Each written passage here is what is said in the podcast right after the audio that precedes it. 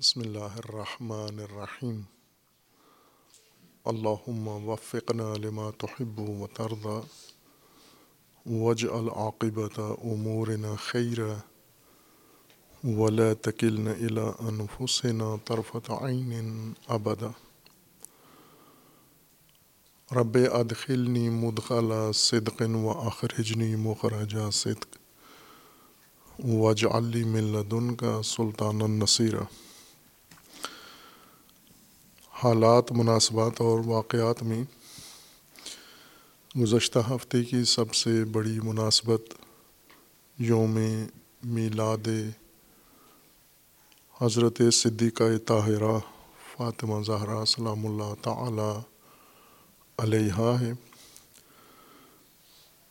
یہ مناسبت ہر سال کی طرح اس سال بھی جامعہ ام الکتاب کی طرف سے منعقد کی گئی، چونکہ یہ جامعہ ام الکتاب کا یوم تاسیس بھی ہے۔ اور یہی دن پیشوایان دین کے فرمان کے مطابق یوم تقریم خواتین ہے۔ یوم تقویم مقام مادر ہے۔ اور یہ دن حضرت سیدہ طاہرہ سلام اللہ تعالی علیہ کے نور مشکات سے منور ہونے کا دن ہے۔ خواتین نے اجتماع کیا ایک کنونشن کی صورت میں اور یہ دن اظہار کیا انہوں نے۔ غزہ و فلسطین کی مظلوم ماؤں کے ساتھ اور خواتین کے ساتھ اظہار یکجہتی کے لیے کہ اس وقت دنیا میں سب سے نمایاں کردار خواتین کا غزہ کے اندر سامنے آیا ہے، جو شاید تاریخ میں بے نظیر ہے، بلکہ یقیناً بے نظیر ہے۔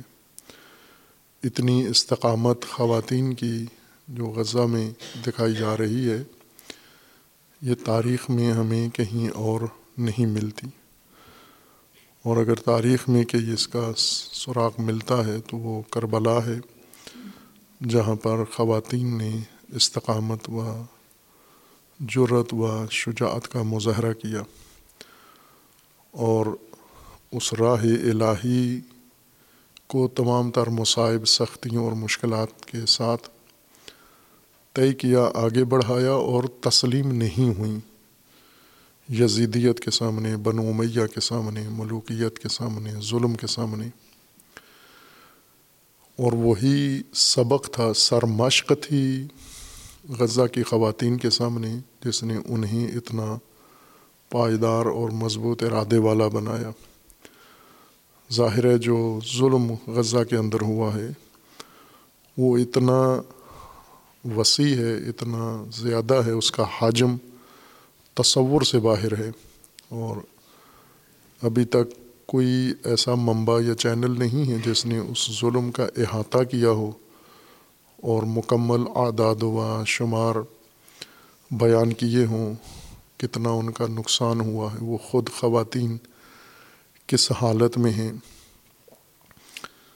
اور جن کے پاس ابتدائی ضروریات زندگی نہیں ہیں، گھر بار ان کے تباہ ہو چکے ہیں، اولادیں ان کی شہید ہو چکی ہیں، مرد ان کے شہید ہو چکے ہیں۔ خواتین کی ایک بڑی تعداد شہید ہیں اور جو بچ گئی ہیں وہ صبر و استقامت کے ساتھ اپنی سرزمین اور اپنے فرائض پر عمل پیرا ہے۔ اور ہرگز اپنے مجاہدین کے لیے بوجھ نہیں ہیں۔ ان پر دباؤ نہیں ڈال رہی ہیں اور انہیں ان کے حوصلے پست نہیں کر رہی ہیں، جو عموماً سختیوں میں ہوتا ہے۔ جیسا اسی نشست کے اندر اشارہ کیا تھا کہ ایک طرف ہمیں کربلا کی خواتین نظر آتی ہیں اور ان کے نقش قدم پر عمل پیرا غزہ کی خواتین، اور دوسری طرف ہمیں کوفہ کی خواتین نظر آتی ہیں اور باقی دنیا، خواہ و مسلمان دنیا ہو یا غیر مسلمان دنیا کوفی خواتین کی پیروکار خواتین ہمیں کثرت سے نظر آتی ہیں۔ کوفی خواتین نے کوفہ میں کربلا کے حادثہ کے وقت بہت فیصلہ کن کردار ادا کیا۔ یعنی کوفی مردوں کے پیشانیوں پہ جو ننگ و ذلت و ضلالت ہمیشہ کے لیے مل دی گئی تھی، اس میں خواتین کا بڑا حصہ تھا۔ یا خواتین اعلی کار کے طور پر استعمال ہوئی تھیں۔ عبید اللہ ابن زیاد کے ہاتھوں۔ مسلمان خواتین، مومن خواتین، انہی لوگوں کی خواتین جو امام حسین علیہ السلام کا ساتھ دینے کے لیے آمادہ ہوئے اور جنہوں نے بیعت کی اور لشکر بنایا اور خطوط لکھے، انہی کی خواتین استعمال ہوئیں۔ عبید اللہ نے ان خواتین کی نفسیات سے فائدہ اٹھا کر انہیں دھمکایا اور للچایا اور انہیں یہ ہدف دیا کہ تم اپنے مردوں کو حضرت مسلم ابن عقیل سے جدا کر دو۔ اور خواتین نے کامیابی کے ساتھ عبید اللہ کے اس منصوبے کو کامیاب بنایا اور ایک ایک مرد کو ہاتھ پکڑ کر اپنے گھروں میں لے گئیں۔ اور بہت ہی نازیبا حرکتیں بعض عورتوں نے کیں۔ بعض مرد جانے کے لیے تیار نہیں تھے اور ان عورتوں نے اپنے مردوں کو ایسی دھمکیاں دیں وہ مرد شرمندہ بھی ہوئے اور سر جھکا کر شرمندگی کے ساتھ سفیر امام کو تنہا چھوڑ کر ان عورتوں کے ساتھ گھروں میں چلے گئے اور بعد میں بیٹھے رہے کئی سال تک ندامت، کئی سال بعد، تین سال بعد ندامت ہوئی ان لوگوں کو کہ انہوں نے عبید اللہ نے عورتوں کو ہتھیار بنایا اور عورتوں نے ان مردوں کو ذلیل کیا اور انہیں ناکام بنایا ہے۔ یہ بھی کردار خواتین کا ہمارے سامنے ہے اور اس کردار کی کاپی آج زیادہ ہے۔ ہم مختلف ممالک میں دیکھیں، اپنے ملک میں دیکھیں تو خواتین بڑھ چڑھ کر یہ کردار ادا کرتی ہیں۔ یعنی مردوں کو دین سے باہر لے جانا، نصرت دین سے باہر لے جانا، فرائض کی ادائیگی سے انہیں باہر لے جانا، ان پر دباؤ ڈالنا اور میدان میں مردوں کو رسوا کرنا، ذلیل کرنا، انہیں دباؤ میں ڈالنا۔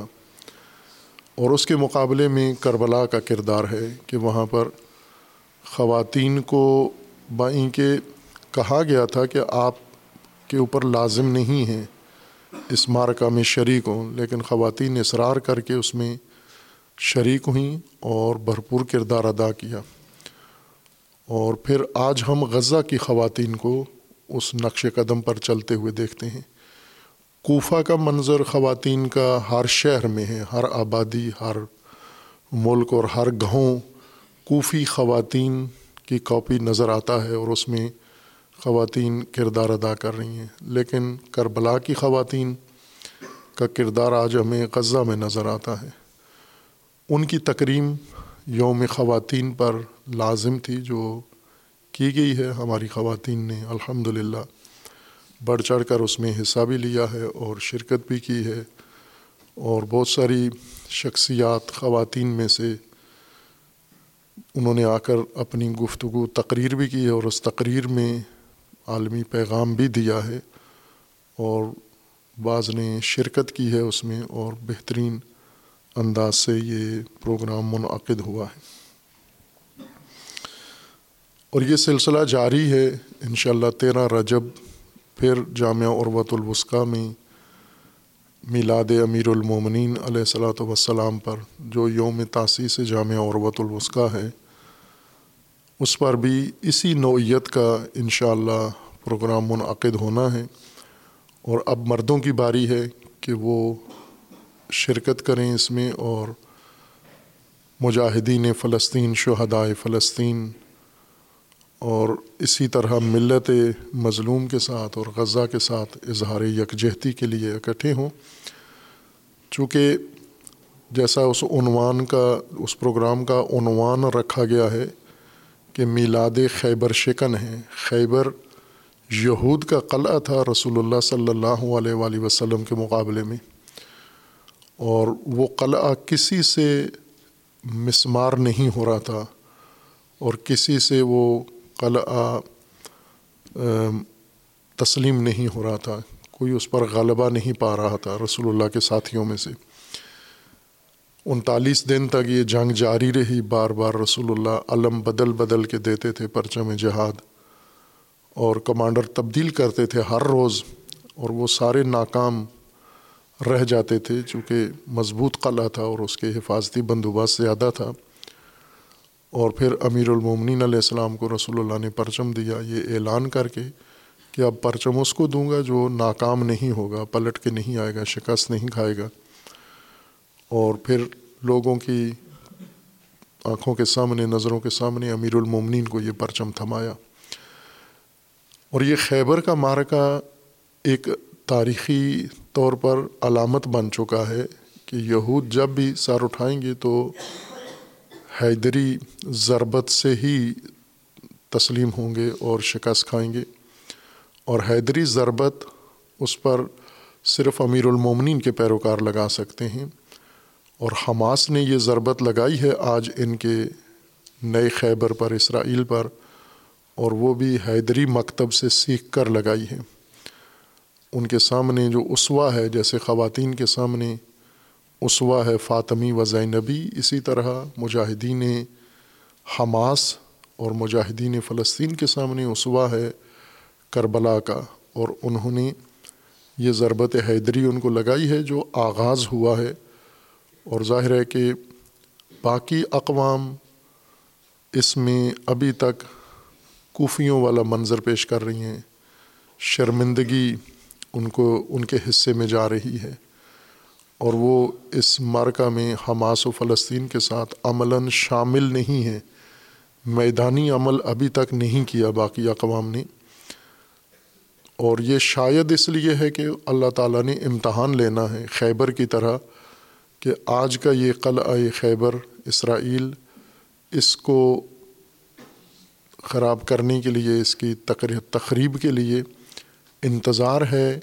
اسی حیدری نسل کا کہ وہ آ کر اس کام کو تمام کریں گے اور باقیوں کو آزمایا جا رہا ہے اور اس آزمائش میں سوائے شرمندگی کے ان کے نصیب میں کچھ بھی نہیں آیا۔ انشاءاللہ یہ سلسلہ جاری رہے گا، صرف یہ دو دن مختص نہیں ہیں، بلکہ تسلسل کے ساتھ ملک بھر میں انشاءاللہ فلسطین کے لیے امیر المومنین کے پیروکار امیر المومنین کے چاہنے والے جو منحصر نہیں ہیں شیعہ کے اندر، غیر شیعہ میں بھی امیر المومنین کے پیروکار اور امیر المومنین کے چاہنے والے موجود ہیں۔ اور اسی طرح امام حسین علیہ السلاۃ وسلام کے پیروکار مخ، منحصر نہیں ہیں شیعہ میں، اور شیعہ بھی سارے نہ امیر المومنین کے پیروکار ہیں اور نہ امام حسین کے پیروکار ہیں۔ رسوماتی ہیں۔ امام حسین اور امیر المومنین کا نام بیچ کے کھاتے ہیں، لیکن ان کی راہ پر نہیں چلتے۔ لیکن ایک طبقہ ہے ایسا پوری دنیا میں، تمام ممالک میں، جو امیر المومنین اور امام حسین کے نام پر تجارت نہیں کرتے، بلکہ امیر المومنین اور امام حسین کو اپنا پیشوا مانتے ہیں، مقتدا مانتے ہیں، امام مانتے ہیں۔ اور ان کے ہر قدم کو اپنے لیے سرمشق مانتے ہیں اور اس کو اپنے عہد میں، اپنے زمانے میں عملی کر رہے ہیں۔ یہ مجاہدین ہیں جو امام حسین علیہ السلاۃ وسلام کے پیروکار ہیں، جو امیر المومنین کے پیروکار ہیں اور یہ انشاءاللہ تسلسل کے ساتھ جاری رکھیں گے۔ جب تک یہ ظلم ہے، انشاءاللہ یہ لوگ میدان میں قائم رہیں گے۔ مختلف علامتی طور پر اس تحریک کو بھی آگے بڑھائیں گے۔ جیسے پرچم کا کہا کہ وہ شروع کریں اظہار کے طور پر، پرچم نصب کریں اپنے گھروں میں، اداروں میں، شہروں میں، عمارتوں پر، گاڑیوں پر۔ جہاں جہاں آپ کے اختیار میں کوئی جگہ ہے، وہاں فلسطین کا پرچم اظہار کے لیے، اظہار آمادگی کے لیے، یکجہتی کے لیے یہ ایک علامت ہے پرچم۔ اور دشمنان اسلام کو بتانے کے لیے کہ اگر مجرمین سارے اسرائیل کے ساتھ اکٹھے ہو گئے ہیں، تو حسینی و حیدری نسل ساری فلسطین کے ساتھ اور مظلومین کے ساتھ موجود ہے، یکجہتی کر رہی ہے اور دکھا رہے ہیں، اپنا اظہار کر رہے ہیں، اپنا اتحاد و وحدت ان کے ساتھ۔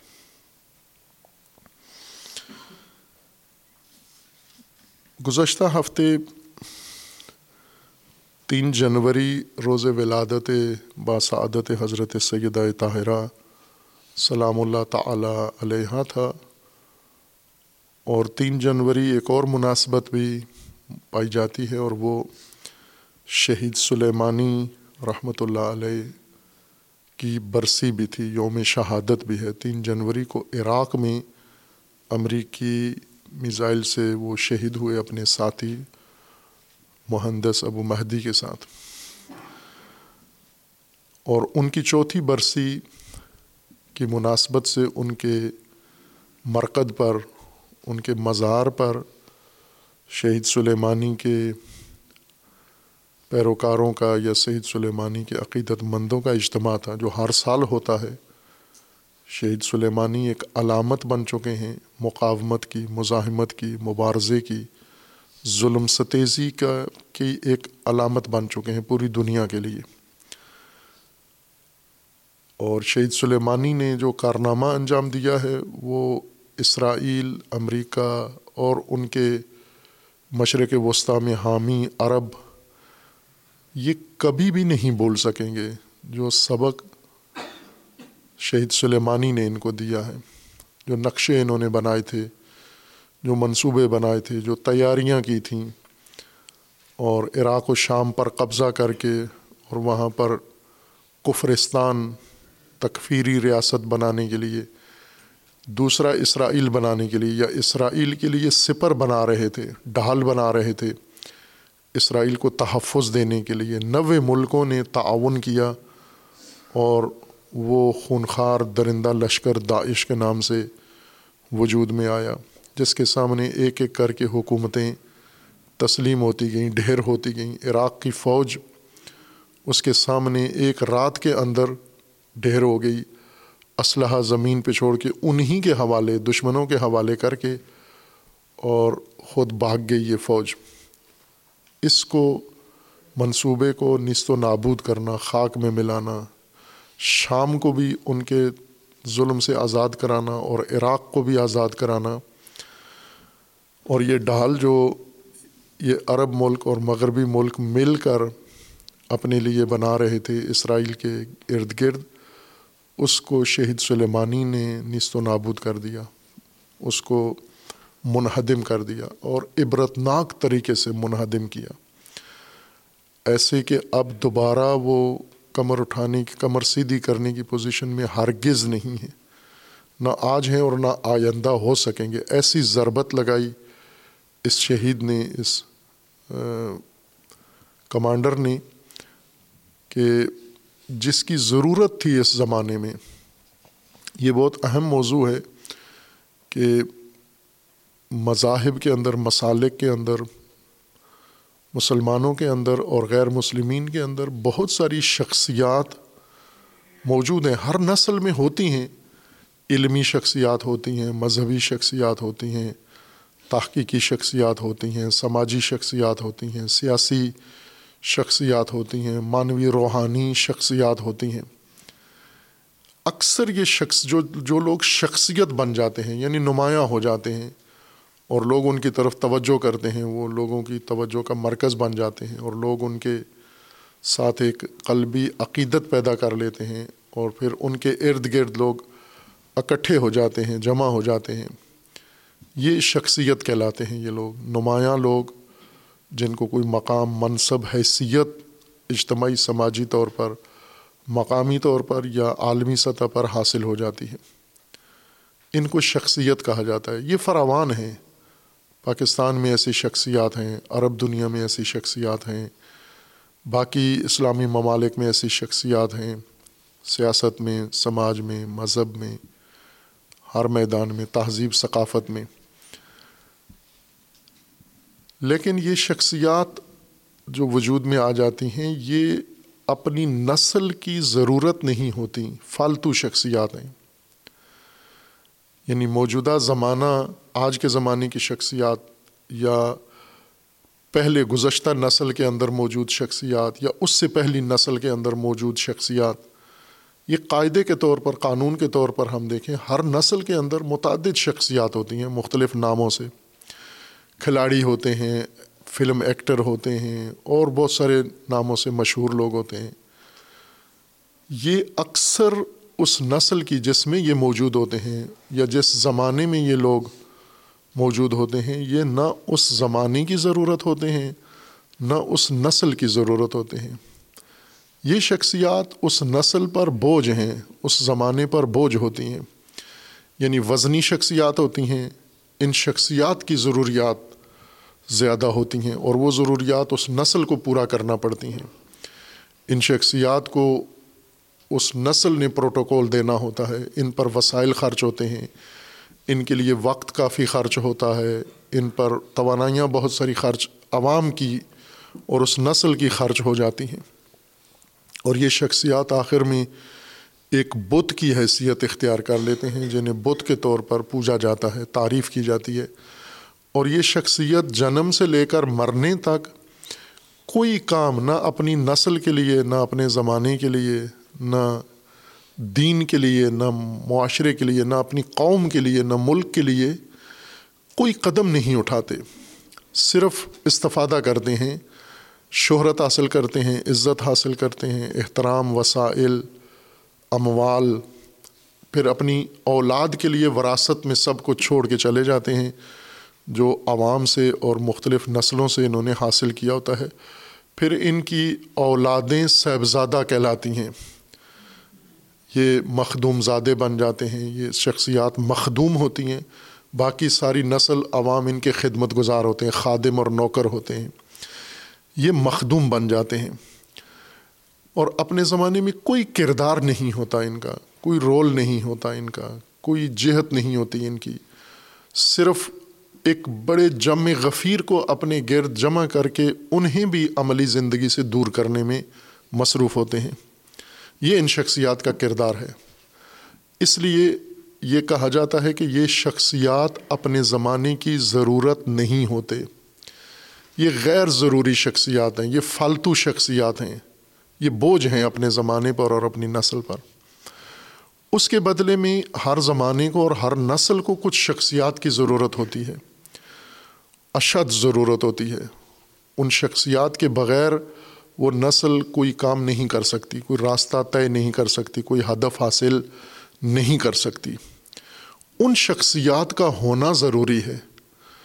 اور یہ کاذب شخصیات، یہ فالتو شخصیات ان حقیقی شخصیات کے راستے میں رکاوٹ بن جاتے ہیں، چونکہ لوگوں کو ان حقیقی شخصیات کی طرف متوجہ نہیں ہونا دیتے یا ان حقیقی شخصیات کے مقابلے میں ایک دیوار بن کے کھڑے ہو جاتے ہیں اور ان کی کردار کشی کرتے ہیں، لوگوں کو دور کر دیتے ہیں۔ جیسے اہل البیت سے دور کیا بنو امیہ نے، بنو امیہ نے جو شخصیات بنائیں اور جن شخصیات کے گرد لوگوں کو جمع کیا مذہب کے نام پر، معنویت کے نام پر، علم کے نام پر، قومیت کے نام پر مختلف شخصیات بنائی گئیں، فالتو، جن کا کوئی کردار نہیں ہے، سوائے کھانے کے، پینے کے، بچے پیدا کرنے کے اور لوگوں کے وسائل ہڑپنے کے، کوئی تاریخ میں ان کا کردار نہیں ہے۔ لیکن یہ بہت مقدس و نمایاں شخصیات بنا دی جاتی ہیں۔ اور حقیقی شخصیات جیسے آئمہ اطہار علیہ السلام تھے، ان سے لوگوں کو دور کر دیا جاتا ہے۔ اور یہ تسلسل کے ساتھ ہر زمانے میں اور ہر قوم و نسل میں یہ کام ہوتا ہے۔ آج بھی پہلے سے زیادہ یہ کام آج ہو رہا ہے۔ جن شخصیات کی ضرورت ہوتی ہے، وہ شخصیات یوں نہیں کہ اللہ پیدا نہیں کرتا، وہ شخصیات ہر نسل میں پیدا ہوتی ہیں، لیکن پہچانے نہیں جاتے یا یہی رکاوٹیں و موانع فالتو شخصیات، غیر ضروری شخصیات بت بن کر ان لوگوں کے لیے حجاب بن جاتے ہیں۔ اور ان شخصیات کی کمی ہمیشہ رہتی ہے۔ جو قوم ایسی شخصیات سے محروم ہو، وہ اصل محروم قوم وہ ہے۔ اصل فقیر قوم وہ ہے جس کے اندر ایسی شخصیات پیدا نہ ہوں جو راہبری کر سکیں، جو رہنمائی کر سکیں، جو عملی جہد کر سکیں اور عملی طور پر اپنی قوم کو راستہ دکھا سکیں، ہدف دکھا سکیں۔ جیسے امام خمینی کی مثال ہے، یہ وہ شخصیت تھی جس کی ضرورت تھی۔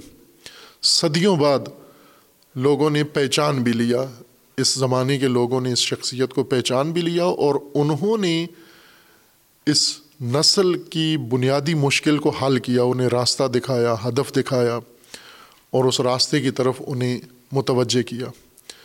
اور امام خمینی نے جو انقلاب برپا کیا، جو بیداری ایجاد کی، اس بیداری کو پھر ایسی شخصیات کی ضرورت تھی۔ اس انقلاب و بیداری کے نتیجے میں کاذب شخصیات پھر پیدا ہوئیں، جو انقلاب پر بھی بوجھ ہیں اور انقلاب کی غنیمت جمع کرنے والے ہیں اور شخصیت بن گئے ہیں۔ لیکن انقلاب کے لیے کوئی خدمت نہیں ہے، دین کے لیے کوئی کام نہیں کیا۔ لیکن ایک بڑی شخصیت بن چکے ہیں یہ لوگ۔ اور لوگ ان کے گرد جمع ہیں۔ یہ فالتو لوگ ہیں۔ انقلاب میں ایسے فالتو بوٹیاں پیدا ہو جاتی ہیں۔ دین میں پیدا ہو جاتی ہیں۔ ریاست میں پیدا ہو جاتی ہیں۔ قوم میں پیدا ہو جاتی ہیں۔ لیکن اس اسنا میں وہ شخصیات بھی گاہے گاہے ان کو موقع ملتا ہے اور سامنے آتی ہیں اور پہچانے جاتے ہیں وہ لوگ اور اپنا کردار ادا کرتے ہیں۔ شہید سلیمانی انہیں شخصیات میں سے ہیں جس کی ضرورت تھی یعنی جس کی ضرورت ہر نسل کو ہے، ہر طبقے کو ہے، ہر سرزمین کو ہے اور ہر قوم کو اس کی ضرورت ہے۔ وہ عملی شخصیت، جہادی شخصیت، میدانی شخصیت، جس کے اندر فراست بھی ہے، جس کے اندر فہم بھی ہے۔ قرآن کریم کے مطابق جیسے قرآن کریم نے ایک شخصیت کا تعارف کروایا ہے، جس کی ضرورت تھی اور اللہ نے وہ شخصیت متعارف کروائی۔ اگرچہ اس قوم کے مالا نے قبول نہیں کیا، لیکن پھر بھی وہ شخصیت اپنا کردار ادا کر گئی اور وہ حضرت تعلوت ہیں۔ ایک اسیر، محکوم، غلام، قیدی قوم، محروم قوم، جو جستجو میں تھی کہ کوئی شخصیت آئے جو ہماری رہنمائی کرے، قیادت کرے۔ اور جب ان کا تقاضا ظاہر ہوا تو اللہ تبارک و تعالیٰ نے حضرت تعلود کو ان کا رہبر مقرر کر دیا۔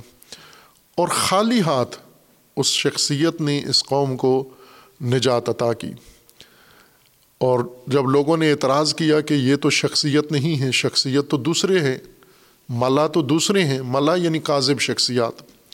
وہ بت جو قوم کے اندر بن جاتے ہیں، بڑے بڑے نام، لیکن کسی کام کے نہیں ہوتے، فالتو ہوتے ہیں۔ ان فالتو لوگوں نے کہا کہ نہ اس کا خاندان بڑا ہے، نہ اس کے پاس پیسہ ہے، نہ اس کی شہرت ہے نہ اس کا چرچا ہے، نہ یہ مخدوم زادہ ہے، نہ یہ صاحبزادہ ہے۔ اسے کیوں ہمارا رہبر بنا لیا گیا؟ تو اللہ تبارک و تعالیٰ نے فرمایا کہ یہ یہ ایک چرواہا تھا۔ شہید سلیمانی کی تاریخ پڑھیں تو وہ بھی یہی ہے، والد بھی اور خود بھی ایک باغبان، ایک مزدور چرواہے کی طرح ہی تھے یہ۔ لیکن ان کو اللہ نے چنا اور میدان دیا اور اپنا کردار انہوں نے ادا کیا ہے۔ اللہ تبارک و تعالیٰ نے ان ملا، ان ان بڑے بڑے لوگوں کے جو سردار بنے ہوئے تھے، نواب بنے ہوئے تھے، بڑے اپنے خاندان کے قومی سرپرست تھے، ان کے اعتراضات کے جواب میں یہ فرمایا کہ نجات دہندہ شخصیت کو دو چیزیں چاہیے بستتاً فل علم والجسم، شجاعت اور فراست و بصیرت چاہیے۔ اور وہ دونوں ہم نے عطا کر دیے۔ شہید سلیمانی میں یہ دونوں خصوصیات بطور عتم موجود تھیں۔ حقاً ہم کہہ سکتے ہیں کہ اس زمانے میں تعلوت زمانہ تھے وہ شخصیت جنہوں نے کئی جالوتیوں کو نیست و نابود کیا۔ وہ جالوتی داعش کی صورت میں ہوں، وہ جالوتی امریکہ کی صورت میں ہوں، اسرائیل کی صورت میں ہوں۔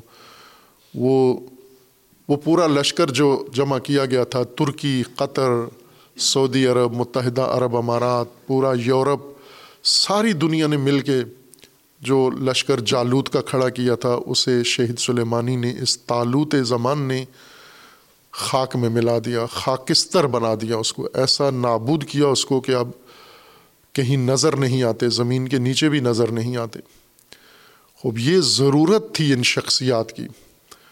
سب سے زیادہ محروم قوم اور سب سے زیادہ مصیبت زدہ قوم وہ ہے جس کو کاذب شخصیات میسر آ جائیں۔ حقیقی شخصیات کی جگہ پر جھوٹی شخصیات آ کے بیٹھ جائیں۔ جیسے پاکستانی ملت کے ساتھ یہ المیہ شدت کے ساتھ ہوا ہے کہ پاکستان میں ہر مسند پر، ہر مسند وہ سیاست ہو، وہ مذہب ہو، وہ تہذیب ہو، وہ علم ہو، وہ تحقیق ہو، وہ تہذیب ہو، ہر مسند کے اوپر ایک کاذب ایک نہیں، کئی کاذب شخصیات بیٹھی ہوئی ہیں جنہوں نے قوم کو اپنی طرف متوجہ کیا ہوا ہے اور قوم کا حصار اپنے گرد طبقات میں تقسیم کر کے ٹولیوں میں اور خود محور بیچ میں بت بن کے بیٹھے ہیں، جنہوں نے اپنی پوری زندگی میں اس قوم، جس نسل کی بھی شخصیت ہیں، جس فرقے کی بھی شخصیت ہیں، اس فرقے کے لیے کیا کیا انہوں نے؟ مثلاً یہ ایک بڑا اہم سوال ہے، شیعہ اپنی شخصیات کا جائزہ لیں۔ کہ جتنی شخصیات شیعہ ان پچہتر، چھہتر سالوں میں پیدا ہوئی ہیں یا آج موجود ہیں، ان کی کارکردگی دیکھی جائے کہ انہوں نے کیا کیا ہے اپنی قوم کے لیے، مکتب کے لیے، دین کے لیے تشیعوں کے لیے، فرقے کے لیے، اپنے ارد گرد جمع لوگوں کے لیے کیا کیا ہے؟ لوگوں کو استعمال کیا ہے، لوگوں کے وسائل سے استفادہ کیا ہے، شہرت حاصل کی ہے، لوگوں کو استعمال کر کے اپنی اغراض خواہشات پوری کی ہیں۔ اگر کوئی املاک جائیدادیں بنائی ہیں اپنے بچوں کے نام کر دی ہیں۔ اپنے مریدوں کے نام کر جاتے کم از کم، جن لوگوں سے یہ حاصل کیا ہے، جن لوگوں کے تعاون سے یہ ادارے بنائے ہیں، ان کے نام کر جاتے آپ۔ لیکن اپنے بچوں کے نام، اپنی نالائق اولاد کے نام کر کے چلے جاتے ہیں۔ اور وہ وراثت میں ساری چیزیں تقسیم ہو جاتی ہیں۔ یہ وہ شعور ہے جو قوم کو آنا چاہیے کہ ہمیں ضرورت کس کی ہے اور ہمیں میسر کیا ہے کون ہے کیا یہ سیاستدان ہماری ضرورت ہیں؟ یہ رہنما ہماری ضرورت ہیں؟ یہ قائدین ہماری ضرورت ہیں؟ یہ شخصیات ہماری ضرورت ہیں جو اس وقت موجود ہیں؟ یا نہ ہمیں وہ تعلوتی شخصیت، شہید سلیمانی جیسی شخصیات کی ضرورت ہے جو آ کر پاکستان کو بھی محفوظ کریں، بلکہ پاکستان کے اطراف میں ممالک کو بھی تحفظ دیں۔ خوب اس لیے یہ بہت عظیم القدر شخصیت ہے، شہید سلیمانی رحمۃ اللہ علیہ۔ اور اس شخصیت کا صحیح ادراک کم لوگوں کو ہے، بہت قلیل لوگوں کو ہے۔ ہم عموماً دیکھا دیکھی کسی شخصیت کو مان لیتے ہیں، جیسے رہبر معظم نے شہید سلیمانی کے بارے میں ایسے اظہارات فرمائے ہیں، تو رہبر کی وجہ سے ہم بھی ان کا احترام کرنا شروع کر دیا ہے۔ ہمارے پاس پہچان نہیں ہے۔ یعنی تمام جتنے بھی عقیدت مندان ہیں اور شہید سلیمانی کا ذکر کرتے ہیں، تذکرہ کرتے ہیں، تصویریں لگاتے ہیں، یہ پہچان کتنی رکھتے ہیں شہید سلیمانی کی؟ چونکہ اگر پہچان رکھتے ہوتے تو ان کی اپنی زندگی میں اور اپنے ماحول میں بھی اس کا اثر نظر آتا ہمیں۔ اگر یہ شعور کے ساتھ شہید سلیمانی کو پہچانتے ہوتے۔ عموماً تقلیداً و تلقیناً ہم نے ان شخصیات کا احترام کیا ہے۔ یعنی ہمیں کسی بزرگ نے کہا ان کا، انہوں نے ان کا احترام کیا، ان کی دیکھا دیکھی ہم نے بھی ان کا کر دیا احترام۔ انہوں نے ان کا احترام کیا، ہم نے بھی ان کا احترام کر دیا ہے۔ لیکن وہ چیزیں جو شہید سلیمانی کے اندر موجود تھیں اور وہ جو کام انہوں نے کیا، جو کارنامہ انجام دیا، اگر ہم اس سے آگاہ ہوتے، اس کی طرف متوجہ ہوتے تو پھر ایک اثر اس کا یہ ہے کہ کاذب شخصیات سے ہم دور ہو جاتے۔ یوں نہیں ہو سکتا کہ انسان شہید سلیمانی سے بھی محبت کرتا ہو اور کاذب شخصیت سے بھی محبت کرتا ہو۔ بس اس کا مطلب ہے کہ شہید سلیمانی کو سمجھا نہیں ہے کہ وہ کس حقیقت کا نام ہے شہید سلیمانی اور یہ کیا کردار ہے جو وجود میں آیا۔ اور اس کردار کی ضرورت ہے تو انسان اس کی جستجو میں رہتا ہے۔ پاکستانیوں میں ایک بہت بڑا طبقہ ہے، شیعہ سنی دونوں کے اندر، بلکہ غیر مذہبی سیکولر لوگوں کے اندر بھی ایک بڑا طبقہ ہے جو شہید سلیمانی سے محبت کرتا ہے۔ چاہتا ہے شہید سلیمانی کو۔ یہ چاہت اگر معرفت کی بنیاد پر ہو تو اس کا مطلب ہے کہ وہ پاکستان میں بھی جستجو کریں گے۔ پاکستان میں بھی خواہاں ہوں گے۔ اس شخصیت کے تکرار کا، اس کردار کے تکرار کا۔ لیکن اگر معرفت نہیں ہے تو پھر شہید سلیمانی کی بھی تعریفیں کرے گا اور اپنا جو کاذب بت ہے اس کی بھی تعریفیں کرے گا۔ اور چے بسا اپنے بت کو شہید سلیمانی سے بھی بڑا ثابت کرے گا۔ یہ بے شعوری کی علامت ہے۔ شہید سلیمانی ایک علامت بن چکے ہیں، مبارزے کی اور شعور کی اور انہوں نے منفرد کام کیا ہے جو ضرورت وقت کے ساتھ ساتھ اس کو کھولنے کی ضرورت ہے، تجزیہ کرنے کی ضرورت ہے کہ شہید سلیمانی کس حقیقت کا نام ہے۔ اب یوں نہیں کہ وہ ایک ہی شخصیت ہے آج زیادہ اہم وہ شخصیات ہیں جو اس وقت شہید سلیمانی کا کردار ادا کر رہے ہیں، مختلف سرزمینوں کے اوپر۔ پاکستان جیسی سرزمین کو ایک ایسے غیرت مند کی ضرورت ہے، ایسے فرزند کی ضرورت ہے، ایسے فداکار کی ضرورت ہے، ایسے اثارگر کی ضرورت ہے۔ شہید سلیمانی کے جو چاہنے والے ہیں، وہ کتنی معرفت رکھتے ہیں، یہ علامت ہے ان کے لیے کہ اگر شہید سلیمانی سے واقع محبت ہے، تو پھر کاذب سے تو نہیں ہونی چاہیے آپ کو۔ شہید سلیمانی کی نقیز اور ضد جو شہید سلیمانی کی بالکل الٹ ہے یعنی ایک دغل باز آدمی، ایک مکار آدمی، ایک جھوٹا آدمی، ایک بے کردار آدمی، ایک بد کردار آدمی، اس سے تو نہیں ہونی چاہیے پھر آپ کو محبت۔ دو جگہ تو اکٹھی نہیں ہو سکتی کہ انسان امیر المومنین سے بھی محبت کرتا ہو، معاویہ سے بھی محبت کرتا ہو، امام حسین سے بھی محبت کرتا ہو، یزید سے بھی محبت کرتا ہو۔ یہ دونوں محبتیں اکٹھی تو نہیں ہو سکتی۔ ایک رہتی ہے، ایک محبت رہتی ہے۔ صحیح طور پر اگر پہچانا ہے کسی نے شہید سلیمانی کو یعنی تلقینوں اور تقلید کے ذریعے نہیں، دیکھا دیکھی نہیں، بلکہ واقع شہید سلیمانی کو جس نے پہچانا ہے، وہ دشمن ہے جس نے انہیں شہید کر دیا ہے۔ صحیح طور پر امریکیوں نے پہچانا ہے، اسرائیلیوں نے پہچانا ہے، اور عرب شیوخ نے صحیح پہچانا ہے، جنہوں نے سب نے مل کر مروا دیا ہے، انہوں نے درست پہچانا ہے۔ چونکہ انہیں صحیح پہچان ہو گئی تھی کہ سلیمانی کیا ہے، اور ہر روز سلیمانی کا ان کے لیے کتنا نقصان دہ ثابت ہو رہا ہے، کتنا خطرناک ثابت ہو رہا ہے۔ اس لیے انہوں نے ان کو شہید کر دیا۔ اور جس سطح کی کارروائی کی گئی، وہ دلیل ہے اس بات پر کہ انہوں نے درست شہید سلیمانی کو زیر نظر رکھ کر ان کی شخصیت کا تجزیہ بھی کیا، ان کی شخصیت اور ان کے اعمال اور ان کے کردار کو بھی انہوں نے جانچا اور پھر یہ فیصلہ کیا کہ یہ شخصیت نہیں ہونی چاہیے۔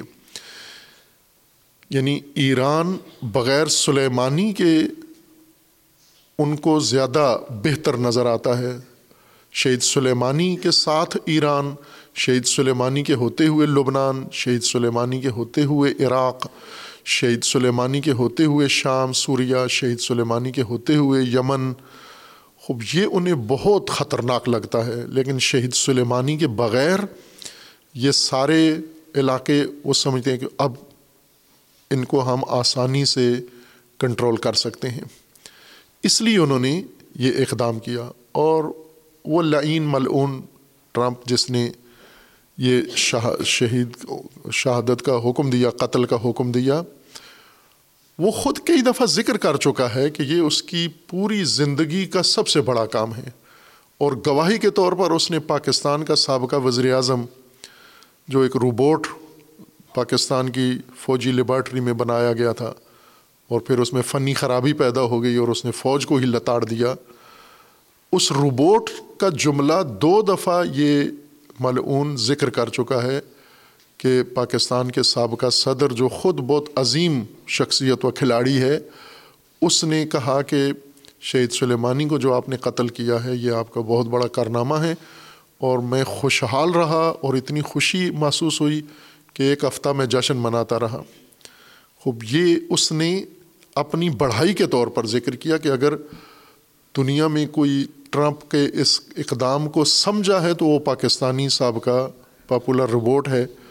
اسے سمجھ آیا کہ میں نے کیا کیا ہے۔ ٹرمپ کو گلا ہے کہ باقی دنیا نہیں سمجھ سکی میں نے یہ کتنا بڑا کام کیا ہے۔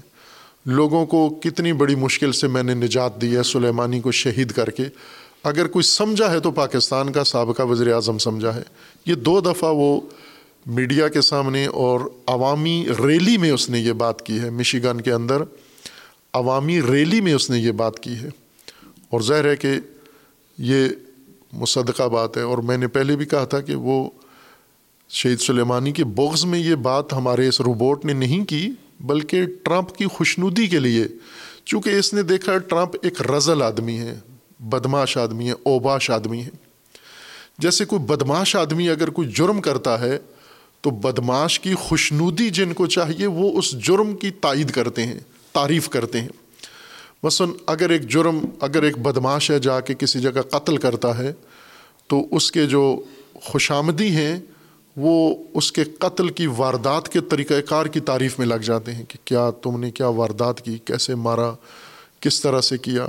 یا اگر کوئی مجرم، کوئی فاسق، فاجر، گھٹیا، کمینہ انسان اگر کسی خاتون کی عصمت دری کرتا ہے، تو اس کے جو خوش آمدی ہیں اس مجرم کے وہ اس کے اسی کام کو سراہیں گے کہ تم نے بہت بڑا کام کیا، اس عورت پہ حملہ کیا، اس کی عصمت لوٹی، اس کی عزت لوٹی۔ یہ خوشنودی کے لیے کہتے ہیں، نہ کہ واقع ان کو خوشی ہوئی ہے اس عورت کی عصمت لوٹ کر۔ شہید سلیمانی کے قتل سے کیا فائدہ پاکستان کو ہوا ہے اور پاکستان کے اس سابقہ روبوٹ کو ہوا ہے؟ کچھ بھی نہیں ہوا۔ لیکن اسے یہ پتہ تھا کہ یہ اوباش، یہ رزل یہ بدماش خوش ہوتا ہے ایسی باتوں سے۔ جب اس کے کارنامے دہرائے جائیں، یہ خوش ہوتا ہے ایسی باتوں۔ اس لیے اس نے تعریف کی۔ ٹرمپ نے کیوں شہید کروایا؟ چونکہ امریکہ کے تھنک ٹینک کا یہ مطالعہ تھا، سلیمانی کو دقیق اگر سمجھے تو وہ لوگ سمجھے تھے۔ باقی ہم لوگ، ہم دیکھا دیکھی والے ہیں، بھیڑ چال ہیں۔ جس کی تعریف کوئی کر دے، ہم اس کی تعریف شروع کر دیتے ہیں۔ جس کی تعریف نہ کرے، کوئی ہم اس کی نہیں کرتے تعریف۔ وہاں خاموش بیٹھے رہتے ہیں۔ جیسے ابھی فلسطین کے متعلق ہے کہ بڑی شخصیات چونکہ کچھ نہیں کر رہی، تو ان کے پیروکار بھی کچھ نہیں کر رہے۔ یہ تلقیدی، تلقینی اور تقلیدی لوگ ہوتے ہیں۔ یہ میت کی طرح ہیں کہ جنہیں تلقین کی جائے تو یہ شروع کر دیتے ہیں۔ اگر تلقین نہ کریں تو انہیں خود احساس نہیں ہوتا۔ شہید سلیمانی کے ساتھ دشمنی کی حد یہ ہے کہ ان کی چوتھی برسی پر ان کے دشمنوں نے پھر وار کیا اور خود کو حملہ کروایا، جس کے اندر متعدد شہداء ہیں اور اس سے دو گنا یا تین گنا زیادہ تعداد زخمیوں کی ہے۔ اور اسی دن تین جنوری کو اور مرکز و مزار شہید کے اوپر یہ کام کیا جا کر۔ اور وہ زائرین جو عقیدت مند حاضر تھے شہید سلیمانی کے مزار پر، انہیں بموں کا نشانہ بنایا۔ اور پھر دنیا میں سینہ تان کے ہوئے کہ ہم نے شہید سلیمانی کے اوپر یہ حملہ کیا اور ان کی برسی پر حملہ کیا ہے۔ ظاہر ہے اس موجودہ تناظر میں اگر دیکھیں تو بغیر بتائے بغیر چھان بین کیے معلوم ہے کہ یہ کس نے کیا ہوگا یہ کام۔ انسان کے اندر اگر حص ہو سینس ہو، شعور ہو تو اندازہ لگا لیتا ہے کہ یہ کس کا کام ہے۔ ظاہر اس وقت اسرائیل ہے جو یہ تہاجم کر رہے، امریکہ ہے جنہوں نے شہید سلیمانی کو قتل کیا۔ تو شہید سلیمانی کے مزار پر بھی امریکہ ہی نے حملہ کیا ہے اور اسرائیل نے کیا ہے اور ان کے عرب ساتھیوں نے کیا ہے۔ ہر چند سامنے انہوں نے داعش کا نام لے لیا ہے۔ داعش جو شہید سلیمانی کے ہاتھوں نیست و نابود ہو چکی ہے۔ خاکستر بن چکی ہے، انہوں نے قبول کیا کہ ہم نے یہ حملہ کیا ہے، اپنے بندوں کے نام بتائے کہ یہ فلاں فلاں نے کیا ہے۔ خوب ممکن ہے اسی گروہ میں سے ہوں، اسی کماش میں سے ہوں قاتلین میں سے ہوں یہ لوگ۔ لیکن اصل محرک پیچھے کون تھا؟ وہی جو شہید سلیمانی کے قتل کے پیچھے جو مجرم تھا، جو شناختہ شدہ ہے، جس نے اعلان کیا کہ میں نے کیا ہے، اسی نے شہید سلیمانی کے مرکز کو بھی نشانہ بنایا ہے اور زائرین کو۔ رہبر معظم کا ایک جملہ ہے شہید سلیمانی کے بارے میں، اور وہ یہ ہے کہ زندہ شہید سلیمان زندہ سلیمانی، قاسم سلیمانی بھی خطرناک تھا ان لوگوں کے لیے، لیکن شہید سلیمانی کہیں زیادہ خطرناک ہے ان کے لیے۔ چونکہ شہید شہید سلیمانی جب زندہ تھے، Qasem Soleimani, general Qasem Soleimani تھے، اور یہ پورے مقاومت و مزاحمت کی رہبری کر رہے تھے، تو اس وقت کتنے لوگوں کی رسائی تھی ان تک؟ بہت محدود۔ چونکہ بہت ہی ہائی پروفائل شخصیت تھے، جن کی سیکورٹی تھی، جن کا تحفظ تھا، جن کا سفر معلوم نہیں ہوتا تھا۔ ایران کے اندر بھی کسی کو پتہ نہیں ہوتا تھا شہید سلیمانی کس گاڑی میں ہیں، کہاں جا رہے ہیں، ایران میں ہیں، باہر کسی۔ ان کے کسی جگہ جانے کے بعد، ہفتوں بعد ان کی تصویر نشر کی جاتی تھی تاکہ یہ حفاظتی چیزیں مراد کی جائیں۔ خوب ظاہر ہے کہ دسترس نہیں تھی۔ نہ ہر ایرانی کو شہید سلیمانی تک پہنچنے کی سہولت میسر تھی، نہ غیر ایرانی کو پہنچنے کی سہولت تھی۔ بھلے ان کے جو ساتھی تھے مختلف ممالک کے اندر جن کو وہ لیڈ کر رہے تھے، گنے چنے چند کمانڈر، ان کے ساتھ ہی ان کا اٹھنا بیٹھنا تھا۔ یہ زندہ قاسم سلیمانی جو محدود حفاظتی سیکیورٹی حصار کی وجہ سے محدودیت تھی، لیکن آج شہید سلیمانی تک ہر ایک کی دسترس ہے۔ ان کی شخصیت آپ پوری دنیا میں تصاویر دیکھیں، ہر شخص نے شہید سلیمانی کی تصاویر۔ میڈیا اس وقت بہترین ذریعہ ہے شہید سلیمانی کے اثرات، نفوذ کو دلوں میں سمجھنے کے لیے۔ ہر چند میڈیا انہیں شیطانوں کا ہے۔ یہ شہید سلیمانی کا نام، شہید سلیمانی کی تصویر، شہید سلیمانی کا تذکرہ جہاں بھی آ جائے، اس پیج کو ختم کر دیتے ہیں، اس اکاؤنٹ کو ختم کر دیتے ہیں، اس ایڈریس کو ختم کر دیتے ہیں۔ یہ حربے ہیں ان کے، چونکہ مالک یہ ہیں اس میڈیا کے۔ لیکن اس کے باوجود بھی ہم اگر دیکھیں، دنیا ساری اس وقت شہید سلیمانی سے آشنا ہے۔ جبکہ جب زندہ تھے تو آشنا نہیں تھے۔ بعض شخصیتوں سے شہادت کے بعد لوگ آشنا ہوتے ہیں۔ اس لیے انہوں نے ابھی مزار شہید کو بھی نشانہ بنایا، چونکہ مزار شہید زیادہ خطرناک ہو گیا ہے زندہ جرنلس کی زندگی سے۔ اور اتنے لوگ سال بھر وہ ایک زیارت گاہ بن چکی ہے۔ تمام دنیا سے لوگ آتے ہیں شہید سلیمانی کے مزار پر حاضر ہوتے ہیں۔ مختلف طبقات، اب بعضوں کو کوریج دی جاتی ہے میڈیا اور بعضوں کو نہیں دی جاتی۔ خبریں ان کی نشر کی جاتی ہیں، بعضوں کو نہیں بتاتے۔ اپنے طور پر بھی لوگ بعض مسائل کی وجہ سے نہیں اپنی تصاویر نشر کرتے، لیکن ہر ایک کی یہ خواہش ہوتی ہے کہ وہ جائے مرکز شہید پر۔ یہ حملہ، یہ ظاہر ہے، یہ بتانے کے لیے ہے کہ اس مرکز پر آئیں گے تو ان کے لیے بھی شہادت ہے۔ یعنی دشمن نے جو حرکت کی ہے، وہ درست نشاندہی کر دی ہے شہید سلیمانی کی حیثیت و مقام مرنے کے بعد بھی، شہادت کے بعد بھی۔ اس حملے نے یہ نشاندہی کر دی ہے۔ ظاہر ہے، یہ ایک مجرمانہ، بزدلانہ اقدام ہے۔ عوام کو جا کر بم ان میں خود کو شملہ کر دینا انتہائی بزدلانہ کام ہے۔ شہید سلیمانی دشمن سے رو برو سینہ بہ سینہ جنگ کرتا تھا۔ سامنے کھڑے ہو کے للکار کے جنگ کرتا تھا۔ اس طرح شہید سلیمانی نے دشمن کے ہاں نہیں کیا کہ ان کے عوام ان کی مارکیٹوں میں جا کے اور ان کے مزاروں پہ جا کے دھماکے کروا دے، مسجدوں میں کروا دے۔ شہید سلیمانی نے سینہ تان کے اپنے پیشواؤں کی طرح، امام حسین علیہ السلام کی طرح اور امیر المومنین کی طرح، حیدر کرار کی طرح سامنے کھڑے ہو کے سینہ تان کے یہ وار کیا۔ وہ شعر جو منصوب ہے مولا رومی سے ان کا نہیں ہے، نعیمی استر آبادی کا شعر ہے۔ بہت خوبصورت شعر ہے، بارہا میں نے اس کا ذکر پہلے بھی کیا ہے کہ اے کاروان اے کاروان، من دزد شبر و نیستم، من پہلوان عالمم، شمشیر رو یا روزنم۔ کہ اے کاروان، میں چور نہیں ہوں، ڈاکو نہیں ہوں، چھپ کے چوروں کی طرح حملہ نہیں کروں گا۔ میں شجاع جہان ہوں، عالم، دنیا کا شجاع ہوں، میں روبرو تلوار چلاتا ہوں۔ کسی کی پیٹھ میں خنجر نہیں مارتا، اس کے سینے پہ مارتا ہوں۔ من پہلوان عالمم شمشیر رو یا روزنم۔ میں روبرو ہو کے، دو بے دو ہو کے جنگ کرتا ہوں۔ خوب، یہ شہید سلیمانی کا راستہ اور مکتب تھا، لیکن دشمن بزدلانہ طریقے سے حملہ کرتا ہے، جیسے غزہ پر جو کر رہا ہے، تباہی۔ عورتوں اور بچوں کو مار رہا ہے، بجائے حماس سے جنگ کرنے کی عورتوں اور بچوں کو مار رہا ہے۔ یہ تو درندگی ہے۔ یہ جنگ نہیں ہے، یہ دلیری نہیں ہے، انسانیت نہیں ہے یہ۔ یہ بہت افسوسناک واقعہ ہوا۔ ہماری دعا ہے اللہ تبارک و تعالیٰ ان شہداء کو شہدائے مزار شہید سلیمانی شہدائے لبنان شہدائے عراق و شہدائے غزہ کو اللہ تبارک و تعالیٰ شہدائے اسلام کے ساتھ معشور فرمائے۔ اور اللہ تبارک و تعالیٰ ان کے درجات بلند فرمائے اور ان کے لواحقین کو اللہ صبر عطا فرمائے ان شاء اللہ غزہ کے معاملے میں جو سستی، لا تعلقی، بے حسی، بے غیرتی پوری دنیا نے دکھائی ہے اور خصوصاً مسلمان دنیا نے، اس کے نتائج اب سامنے آنا شروع ہو گئے ہیں۔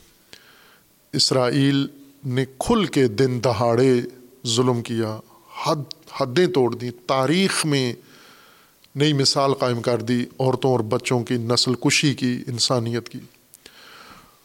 پہلے زمانوں میں جب ایسی نسل کشی ہوتی تھی تو دوسری دنیا کو بہت بعد میں خبر ملتی تھی۔ کسی علاقے میں قتل عام ہوتا تھا تو سال بعد جا کر کسی دوسرے علاقے میں خبر پہنچتی تھی۔ کہ یہ قتل عام ہو چکا ہے اور اس وقت وہ لوگ خبر سن کر تیش میں آتے یا جذبات میں آتے لیکن وقت گزر چکا ہوتا تھا۔ اس ظلم کو روکنے کے لیے ان کے پاس وقت نہیں ہوتا تھا جو کہ دیر سے مطلع ہوتے تھے۔ آج کے اس ٹیکنالوجی کے زمانے میں مواصلاتی نظام جہاں پر آنن فانن خبریں پہنچتی ہیں، فوراً ہم زمان پہنچتی ہیں، اس کے باوجود یعنی اسرائیل حملہ دھماکہ کرتا ہے، آن لائن سارے دیکھ رہے ہوتے ہیں۔ عرب سارے دیکھ رہے ہیں، عجم سارے دیکھ رہے ہیں، مسلمان دیکھ رہے ہیں، حکمران دیکھ رہے ہیں، سیاستدان دیکھ رہے ہیں، جرنیل دیکھ رہے ہیں، علماء دیکھ رہے ہیں، اکابرین و قائدین دیکھ رہے ہیں۔ اور دیکھ کے پھر اس کے بعد اپنے معمول کی زندگی میں آ جاتے ہیں۔ کبھی کبھار بیٹھے بیٹھے موبائل چیک کر لیتے ہیں کہ نئی صورت حال کیا ہے۔ پھر اس کے بعد اپنی میٹنگ میں، اپنے معمول میں، اپنے کاروبار میں واپس آ جاتے ہیں۔ یہ بے حصی ہے، یہ لا تعلقی ہے، یہ بے ضمیری اور بے غیرتی ہے۔ اتنی حد تک پست ہو جانا، اتنی گھٹیا مقام پہ، درجے پہ جا کر پہنچ جانا انسانیت کا، یہ بہت افسوسناک ہے یہ۔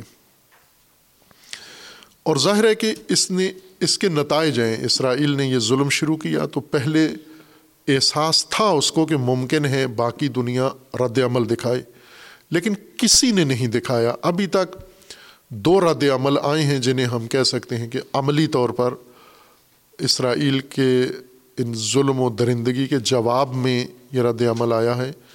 ایک حوثی ملیشیا نے، شیعہ ملیشیا نے یمن سے دکھایا ہے، جو خود فلسطینیوں جیسے مظلوم یا اگر کہیں میں ان سے بھی زیادہ مظلوم تو مبالغہ نہیں ہے۔ انہوں نے اپنے مظلوم بھائیوں کے لیے عملی قدم اٹھایا اور دوسرا جنوبی افریقہ کا ملک جنہوں نے اسرائیل کے خلاف عملی قدم اٹھایا اور عالمی عدالت میں جنگی مجرم کے طور پر اسرائیل کے خلاف کیس کیا ہے انہوں نے۔ یہ افریقی ملک ہے، مسلمان ملک نہیں ہے۔ ہر چند مسلمانوں کی تھوڑی سی تعداد اس کے اندر ہے، لیکن غیر مسلم ملک ہے۔ زیادہ تر مسیحی لوگ ہیں، وہاں پر آباد ہیں۔ اس ملک جو خود پہلے اسی قسم کی صورت حال سے دو چار رہا ہے، جنوبی افریقہ، جو پہچانا جاتا ہے اپنے فقید المثال رہبر کے نام سے، نیلسن منڈیلا، وہ سیاہ فام رہبر، جو ایک علامت و استعارہ بن چکا ہے مبارزے اور مقاومت کا۔ جس نے اپنی قوم کو بدترین غلامی اور بدترین نجات پرستی سے اور نسل کشی سے نجات دی، ان یورپیوں سے، گورے لوگوں سے، گوری جلد والے لوگوں سے، جو ان سے افام پر زندگی حرام کی ہوئی تھی جنہوں نے، یہ اس رہبر نے ان کو نجات دی۔ اسی کا ملک، انہوں نے اسرائیل کے خلاف جنگی جرائم کا کیس عالمی عدالت میں پیش کیا ہے۔ جیسے پہلے جرمن نازی اور بوسنیا پر جرم ظلم کرنے والوں کے خلاف عالمی عدالت میں کیس چلا ہے، پکڑے گئے ہیں، سزائیں ملی ہیں ان کو۔ یہ جنوبی افریقہ نے یہ کام کیا۔ کسی مسلمان ملک کو توفیق نہیں ہوئی۔ اور کسی مسلمان ملک نے یہ کام نہیں کیا۔ ایک غیر مسلم ملک نے اٹھ کر یہ کیس دائر کیا ہے۔ اب مسلمان ملک زیر جنوبی افریقہ کی حمایت میں بھی نہیں آئیں گے۔ چونکہ ان کی مجبوریاں ہیں اور وہ مجبوریاں انتہائی غیر انسانی ہیں، جنہوں نے مسلمانوں کو اور ان کے سیاستدانوں کو پستی کا شکار کیا ہے۔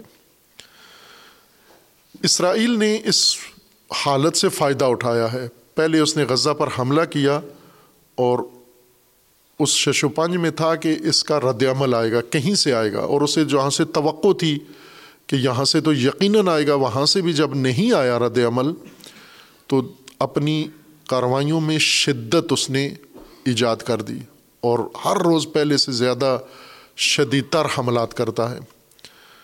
چونکہ اسے معلوم ہے کسی نے بولنا نہیں ہے، نہ مسلم، نہ غیر مسلم۔ ملک، اقوام متحدہ کے جنرل سیکرٹری نے آواز اٹھائی اور بے دردی کے ساتھ اسے دبا دیا گیا۔ سب نے مل کر، مسلم، غیر مسلم ممالک نے اقوام متحدہ کے جنرل سیکرٹری کی آواز کو دبا دیا، بلکہ اسے دھمکی دی کہ اسے اس عہدے سے ہی فارغ کر دیا جائے، چونکہ یہ سہیونیوں کے خلاف ہے۔ اور یہ فلسطینیوں کا حامی ہے اسے برخاست کر دیا جائے۔ اس طرح اس پر بھی دباؤ ڈالا گیا اور وہ خاموش ہو گیا ظاہر اپنے عہدے کے مطابق اپنی منصب کو حفاظت کرنے کے لیے۔ اور اقوام متحدہ سے کچھ بھی نہیں ہوا، کوئی قرارداد نہیں ہوئی، کئی دفعہ پیش ہوئیں، لیکن امریکہ نے ویٹو کر دی اور وہ قراردادیں نہیں پیش ہوئیں۔ عرب دنیا نے کچھ بھی نہیں کیا۔ اسلامی سربراہی کانفرنس اٹھاون ممالک کی اسلامی سربراہی کانفرنس نے کانفرنس تک نہیں کی، بیٹھے نہیں اور اس میں کوئی فیصلہ نہیں کیا۔ ایک دفعہ بیٹھے سعودی عرب میں اور اقوام متحدہ کو پاس دے دیا کہ آپ کوئی قرارداد منظور کریں۔ انہوں نے نہیں کی۔ اس ساری صورت حال سے اسرائیل نے یہ فائدہ اٹھا لیا کہ کوئی روکنے والا، کوئی ٹوکنے والا، کوئی جواب دینے والا نہیں ہے۔ عوام نے رد عمل دکھایا، پوری دنیا میں، یورپیوں نے بہترین رد عمل دکھایا، عوام نے مسلمان ملکوں میں رد عمل دکھایا گیا، پاکستان کے اندر رد عمل آیا۔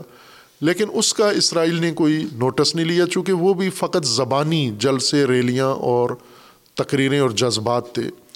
اسرائیل پر کوئی دباؤ ڈائریکٹ نہیں آیا، نہ اس کے حامی مجرموں کے اوپر۔ اس لیے اس نے اپنی گستاخی میں اضافہ کر دیا اور غزہ کی جنگ کو جو پہلے ڈر رہا تھا کہ ممکن ہے دیگر عربی پڑوسی ممالک یا غیر پڑوسی ممالک یہ کود پڑیں جنگ میں اور ان میں سے کوئی بھی داخل نہیں ہوا، تو اس نے انتظار نہیں کیا ان کا کہ یہ غزہ کی حمایت کے لیے آئیں گے، بلکہ اس نے موقع سے فائدہ اٹھایا ہے کہ اب جبکہ جرم شروع کر دیا ہے تو جرم کو تکمیل کرے اور باقی دنیا کا حشر بھی غزہ والا بنا دے۔ اور اس نے پہلے دھمکی دی ہوئی تھی امریکہ نے کہ ایران اور حزب اللہ اگر اس جنگ میں آئے یا کوئی بھی آیا تو ہم اسے تباہ کر دیں گے، غزہ والا حال بنا دیں گے اس کا۔ خوب ظاہر ہے کہ ایک محتاط رد عمل تھا ایران کا بھی، حزب اللہ کا بھی۔ اور کوئی جنگ میں باقاعدہ طور پر اس طرح سے جس طرح توقع دنیا کر رہی تھی، وہ شمولیت نہیں ہوئی۔ تو اسرائیل نے انتظار نہیں کیا کہ یہ آئیں غزہ اور اسرائیل پر حملہ کریں۔ اسرائیل نے ان ملکوں پر چڑھائی کر دی ہے۔ چار ملکوں پہ حملہ کر چکا ہے یہ۔ اسی گزشتہ ہفتے چار ملکوں پہ حملہ کیا اس نے اور بڑی سطح کے ٹارگٹ مارے ہیں اس نے۔ پہلے اس نے دو ہفتے پہلے ایرانی کمانڈر جنرل رضی موسوی کو زینبیہ شام میں دمشق میں شہید کیا اپنے ساتھیوں کے ساتھ۔ دوسرا حملہ اس نے لبنان میں کیا۔ حماس کے نائب سربراہ صالح العروری کو شہید کیا اپنے چھ ساتھیوں کے ساتھ، جو سب اعلیٰ سطح کے کمانڈر تھے۔ اور اسی طرح تیسرا حملہ اس نے عراق میں کیا۔ اور عراق کے اندر جو مقاومت و مزاحمت کا ونگ تھا، اس کے کمانڈر کو شہید کیا۔ امریکہ نے کیا نام، امریکہ کا ہے، لیکن ظاہر ہے امریکہ کرے، اسرائیل کرے دونوں۔ ایک ہی ہیں اور پھر ایران میں شہید سلیمانی کے مرکز پر حملہ کیا، عوام کے اوپر حملہ کیا۔ اور ساتھ دھمکی بھی دی کہ ہم حماس کے تمام لیڈرشپ کو قتل کریں گے اور جو حماس کے حامی ہیں ان کو بھی۔ اور سید مقاومت کا نام لے کے کہا کہ ہم اگلا ہدف یہ ہوں گے ہمارے۔ یعنی اسرائیل خود اشتعال کی طرف بڑھ بڑھ گیا ہے۔ ان ممالک کو مشتعل کر رہا ہے کہ یہ کسی طرح آئیں۔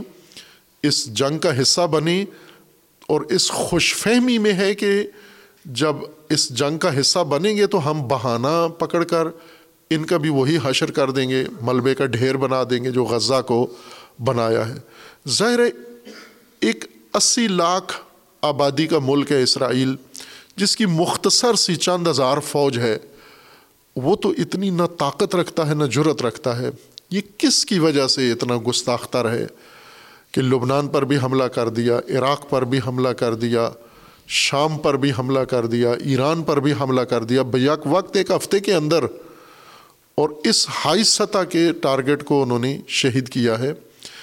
جب تک کوئی ساتھ پیچھے پشت پہ حمایت کرنے والا نہ ہو، جس پر بھروسہ کر کے یہ بیانات اور اقدامات کیے جائیں، اس وقت تک کسی ملک میں یہ جرأت نہیں ہوتی۔ جب تک اس کو حمایت نہ ہو۔ اور یہ حمایت اسرائیل کو حاصل ہے۔ آج آج جو پانچ جولائی، پانچ جنوری دو ہزار چوبیس ہے، سات اکتوبر سے پانچ تک تقریباً اکانوے دن گزر چکے ہیں۔ تین مہینہ اور ایک دن اوپر گزر چکا ہے اس جنگ کو۔ تین مہینے میں نوے دنوں میں اسرائیل نے سب کچھ جانچ لیا ہے، پرکھ لیا ہے۔ کون کیا ہے مثلاً اسرائیل کے حماس کے سربراہ نے کہا تھا کہ پاکستان اگر دھمکی دے دے تو اس جنگ کا فیصلہ ہو جائے گا۔ پھر اسرائیل نے انتظار کیا کہ آیا پاکستان میں دم خم ہے، دھمکی دینے کا جرت ہے، کسی پاکستانی میں اسرائیل کو دھمکی دے سکے۔ خوب نہیں دی دھمکی دھمکی دینے کے بجائے امریکہ چلے گئے دورے کے لیے۔ کسی طرف سے کوئی دھمکی نہیں آئی۔ کسی نے کوئی اعلان جہاد نہیں کیا۔ کسی نے اس جنگ میں شمولیت کا کوئی اختیار نہیں کیا راستہ۔ ٹس سے مس نہیں ہوئے سارے۔ اور دوسری طرف سے اسرائیل کو ہر چیز دی گئی ہے۔ اس کو قرارداد، اس کے خلاف ویٹو کی گئی ہے۔ عالمی حمایت اس کو دی گئی ہے۔ برطانیہ، فرانس اور امریکہ نے بھرپور اس کو اسلحہ دیا ہے۔ اطلاعاتی اور مخابراتی مدد اس کی کی جا رہی ہے۔ عرب اپنی دولت و ثروت سمیت اس کے ساتھ کھڑے ہوئے ہیں۔ عربوں نے مذمت تک نہیں کی اور سفارتی تعلقات دوستہ اس طرح بڑھا رہے ہیں اسرائیل کے ساتھ آگے۔ ترکی جو بظاہر تظاہر کرتا ہے کہ بہت مخالف ہے غزہ کے حملوں غزہ کے اوپر حملوں کا، لیکن در پردہ ساری مدد ترکی دے رہا ہے، خود بھی اور اپنے وابستہ ملکوں کے ساتھ بھی آذر جان اور دیگر ممالک کے ذریعے کر رہا ہے۔ خوب، یہ ساری چیزیں اسرائیل کو حوصلہ دیتی ہیں کہ وہ جو مزاحمت و مقاومت کے محتمل مراکز ہیں، جیسے ایران ہے، لبنان ہے، عراق ہے، شام ہے، ان کے اوپر حملہ کرے۔ اور یہ حملے کر کے رسماً اس نے گویا غزہ کی جنگ کو پورے مشرق وسطیٰ میں پھیلا دیا ہے۔ اب دوسری طرف سے جواب کا منتظر ہے کہ یہ جواب آئے اور پھر اگلا کام کریں۔ ظاہر جواب دینے والے بھی ظاہر محتاط ہیں بہت کہ جیسے آج بھی بیان آیا ہے ایرانی بعض عسکری قیادت کا کہ ہم سوچے سمجھے بغیر انتقام تو لیں گے ہم، لیکن سوچے سمجھے بغیر نہیں لیں گے۔ اس انتقام کا وقت اور اس انتقام کی جگہ ہم خود تعین کریں گے۔ اسرائیل کی ایما پر یہ اقدام نہیں کریں گے۔ تو یہ وہ حقائق ہیں جن کی وجہ سے اسرائیل اتنا جری تر و گستاختر ہو گیا ہے۔ اگر پہلے دن جب غزہ پر پہلا اٹیک ہوا تھا اور اسی دن اگر یہ ممالک علامتی طور پر ہی یہ حملہ کرتے اسرائیل کے اوپر، وہ میزائل میزائل داغ دیتے یہ ملک۔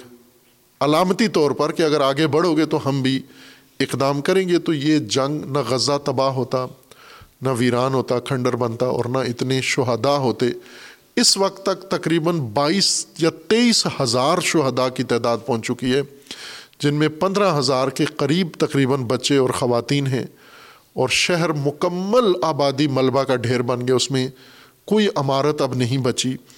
اور جو خیموں میں ہیں یا نقل مکانی کر کے کسی امن کی جگہ پہ جاتے ہیں، ان پر بھی وہاں بمباری کی جاتی ہے۔ آج کی خبر کے مطابق کہ انہوں نے محفوظ جگہ پر جانے والوں کے ان کے اوپر پھر بمباری کی اور انہیں بھی شہید کر دیا ہے۔ یہ صورت حال ہے اس وقت مشرق وسطیٰ کی اور اسرائیل یک طرفہ طور پر جو کام کر رہا ہے، حوصلے بڑھ رہے ہیں اس کے اور یہ آہستہ آہستہ آگے بڑھے گا۔ اور ظاہر ہے کہ آج لبنان، عراق، شام اور ایران صرف لبنان ہی اگر اٹھ کے شروع کر دے لبنان کے جتنے طبقات ہیں، لبنان کے حزب اللہ بھی، شیعہ بھی، سنی بھی اور مسیحی بھی، دروزی بھی، سارے لبنانی، تو یہ جنگ یہیں پہ متوقف ہو سکتی ہے۔ یا عراق ہے، عراق کے اندر یہ حملے کر رہے ہیں اور شہید کر رہے ہیں، عراق جواب دے سکتا ہے۔ کوئی بھی اس کو جواب دے سکتا ہے، لیکن وہ ارادہ کسی میں نظر نہیں آتا۔ یہ آگے بڑھے گا۔ جہاں جہاں آج جو ملک اپنے آپ کو اسرائیل کے حملوں سے محفوظ سمجھ رہے ہیں، جیسے سعودی عرب اور متحدہ عرب امارات، اس نے انہیں بھی نہیں چھوڑنا۔ اس نے آخر کار ان کو بھی نشانہ بنانا ہے۔ اگر یہ یہ صورت حال جاری رہی اور حتیٰ پاکستان، چونکہ اسرائیلی بارہا رسمن یہ کہہ چکے ہیں کہ ہمارے لیے اصل خطرہ پاکستان ہے، چونکہ ایٹمی طاقت ہے۔ مضبوط فوج ہے۔ اور ایٹمی طاقت ہے اور یہ کر سکتے ہیں جو کرنا چاہیں۔ کمزور نہیں ہے اس وجہ سے اس نے پاکستان کے لیے بھی منصوبہ بنا کے رکھا ہوا ہے۔ یہ خاموشی مہنگی پڑے گی دنیا اسلام کو۔ جیسے کہ مہنگی پڑ رہی ہے۔ اس خاموشی کو توڑنا چاہیے اور اس کو جو خاطر خواہ دندان شکن جواب ہے وہ اسرائیل کو دینا چاہیے۔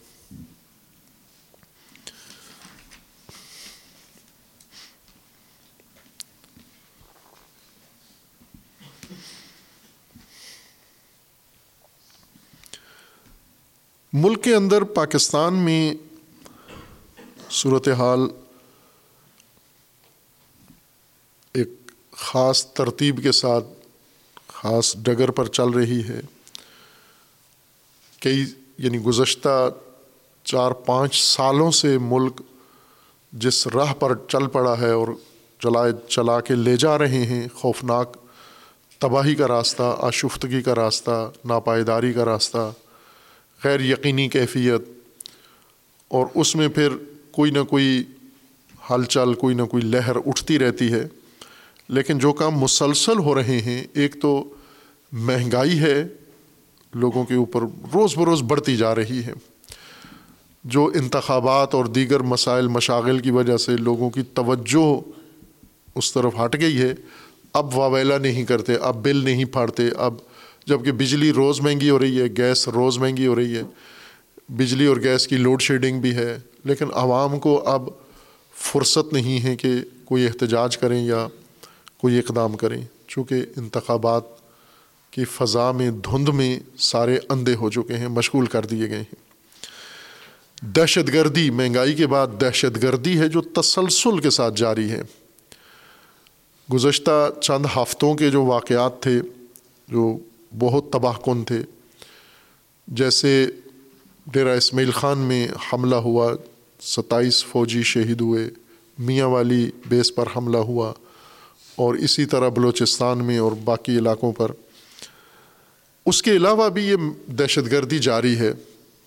پارا چنار کے شہریوں پر حملہ ہوا، پشاور میں بھی ہوا اور پارا چنار کے کرم کے علاقے کے اندر بھی ہوا۔ وہاں بھی شہید ہوئے لوگ۔ اور ایک بہت عجیب واردات گزشتہ ہفتے وزیرستان میں ہوئی ہے اور وزیرستان سے ملحقہ علاقے میں اس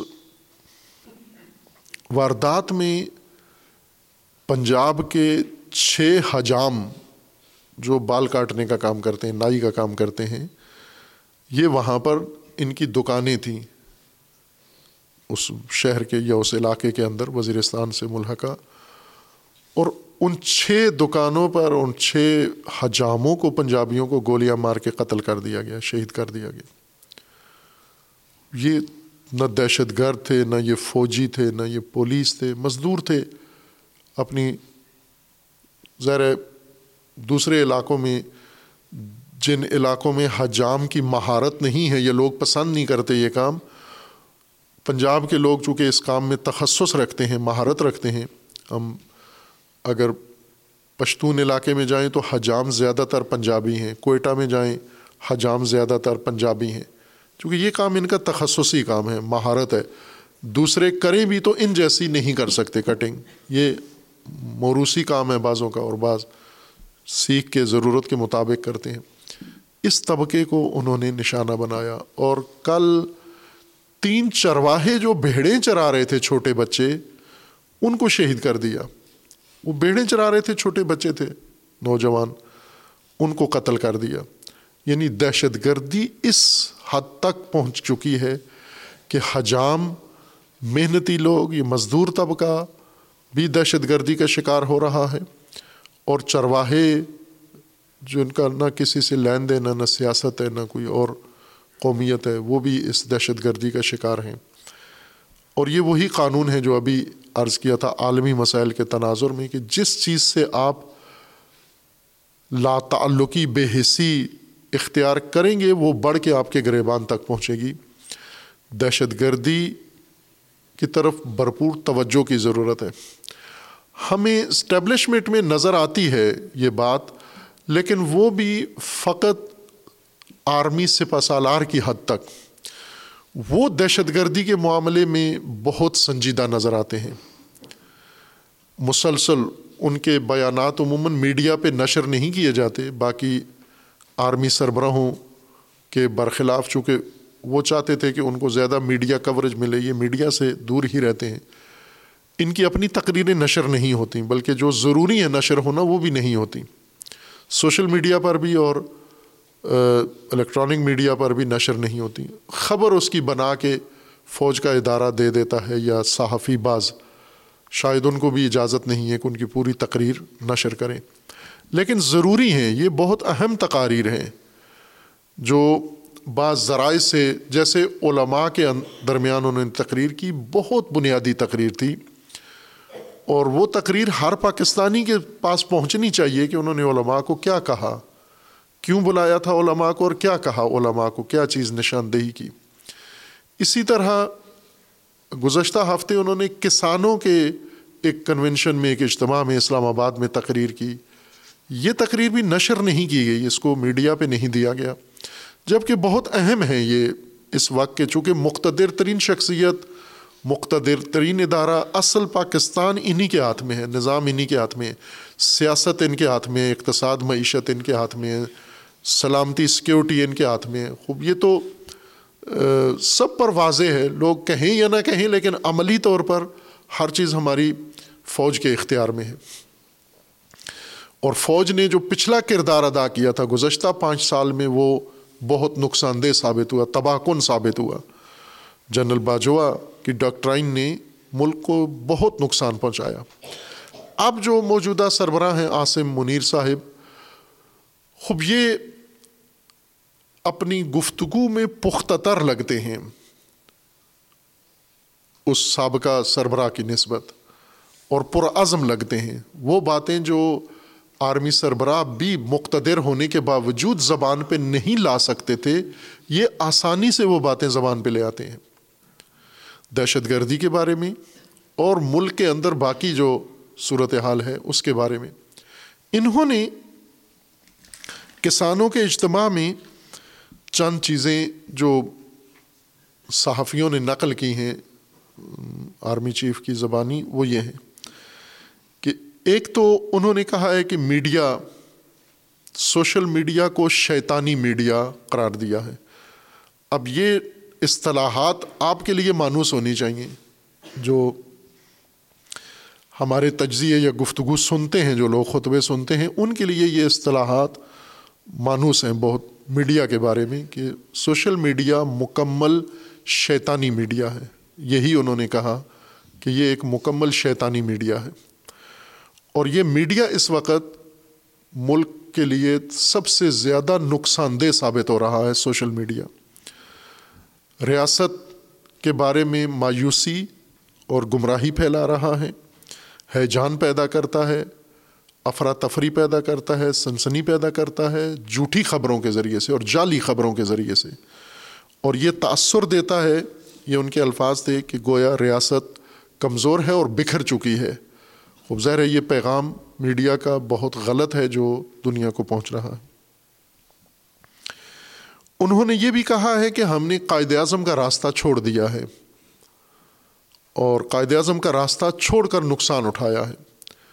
اور انہوں نے کہا ہے کہ قائد اعظم کے تین اصول تھے، اتحاد، ایمان اور تنظیم۔ اور ہم نے ایک ایک کر کے سب کو نابود کر دیا ہے۔ اتحاد کے بارے میں انہوں نے خوبصورت بات کی ہے۔ انہوں نے کہا کہ اتحاد جو کسی بھی قوم کی بنیاد ہے، اس کو ہم نے تفرقے میں تبدیل کر دیا ہے۔ مذہبی تفرقے میں، قومی تفرقے میں۔ اور خصوصاً انہوں نے جو اصطلاح استعمال کی ہے، جیسے پہلے اپنے پشاور کے ایک خطاب میں انہوں نے کہا تھا کہ دہشت گردوں کو کہا تھا، یہ آج کے زمانے کے خوارج ہیں۔ یہ خوارج ہیں۔ یہ اصطلاح کسی نے استعمال نہیں کی۔ اتنے ذمہ دار لوگوں میں سے انہوں نے کہا کہ یہ خوارج زمانہ ہے۔ اور پھر ان خوارج کے جو حامی ہیں پشتیبان ہیں جو ان کے اساتید ہیں، ان کو بلا کر اور ان کے سامنے بھی بڑی کھلی تقریر کی واشگاف الفاظ میں۔ گویا انہیں وارننگ بھی تھی اور آگاہی بھی دی ان کو کہ آپ بھی ان خوارج کے پیچھے ہو۔ دہشت گردوں کو خوارج کہا اور ان کو ان خوارج کا حامی کہا۔ اتحاد کے بارے میں کسان کنونشن میں یہ کہا کہ ملاؤں کے پیچھے چل کر ہم نے مذہب کو تقسیم کر دیا ہے۔ اس سے ہمارا ایمان بھی ختم ہو گیا اور ہمارا اتحاد بھی ختم ہو گیا۔ ملاؤں نے یہ ان کی، صحافیوں نے جو نقل کیا، ظاہر ہے ان کی آواز تو نشر نہیں کی گئی، نہ وہاں رسائی تھی۔ اس لیے میں کہتا ہوں کہ وہ ہونی چاہیے۔ اصل ان کے الفاظ میں یہ تقریر، ان کی نشر ہونی چاہیے۔ جب قومی امور کے بارے میں ہے، بنیادی امور کے بارے میں ہے، تو پبلک کو آگاہی ہونی چاہیے ان کے بیانات سے۔ اور انہوں نے کہا کہ ملاؤں کے پیچھے لگ کر ہم نے مذہب کو تقسیم کر دیا ہے اور ہم نے وہ کام، یہ ان کا کہنا تھا کہ وہ کام جو اللہ کے کرنے کے ہیں، وہ ملاؤں نے کرنا شروع کر دیے ہیں۔ وہ کام جو اللہ نے کرنے تھے، وہ ملاؤں نے خدا بن کے بیٹھ گئے ہیں۔ وہ کیا کام ہے؟ انہوں نے کہا کہ جنت و جہنم۔ جنت و جہنم اللہ نے دینی ہے کس کو جنت میں لے کے جانا ہے، کس کو جہنم میں، یہ اللہ کا اختیار ہے۔ لیکن یہ مداخلت کر کے ملاؤں نے جنت و جہنم کی تقسیم کو خود شروع کر دیا، فرقوں کی بنیاد پر لوگوں کو جہنمی قرار دیتے ہیں اور اپنے آپ کو جنتی قرار دیتے ہیں۔ یہ بہت بنیادی نقطہ ہے۔ میں شروع سے یہ کہتا رہا ہوں کہ دہشت گردی کی بنیادوں کی طرف توجہ کریں، جڑوں کی طرف توجہ کریں۔ میں اس لیے یہ نقل کر رہا ہوں کہ مجھے بو آ رہی ہے، احساس ہو رہا ہے کہ دہشت گردی کی جڑوں کی طرف توجہ آ گئی ہے۔ ہمیشہ دہشت گردی کی شاخیں کاٹی جاتی تھیں، دہشت گردی کے پتے جھاڑے جاتے تھے، دہشت گردی کے مورے پکڑے جاتے تھے۔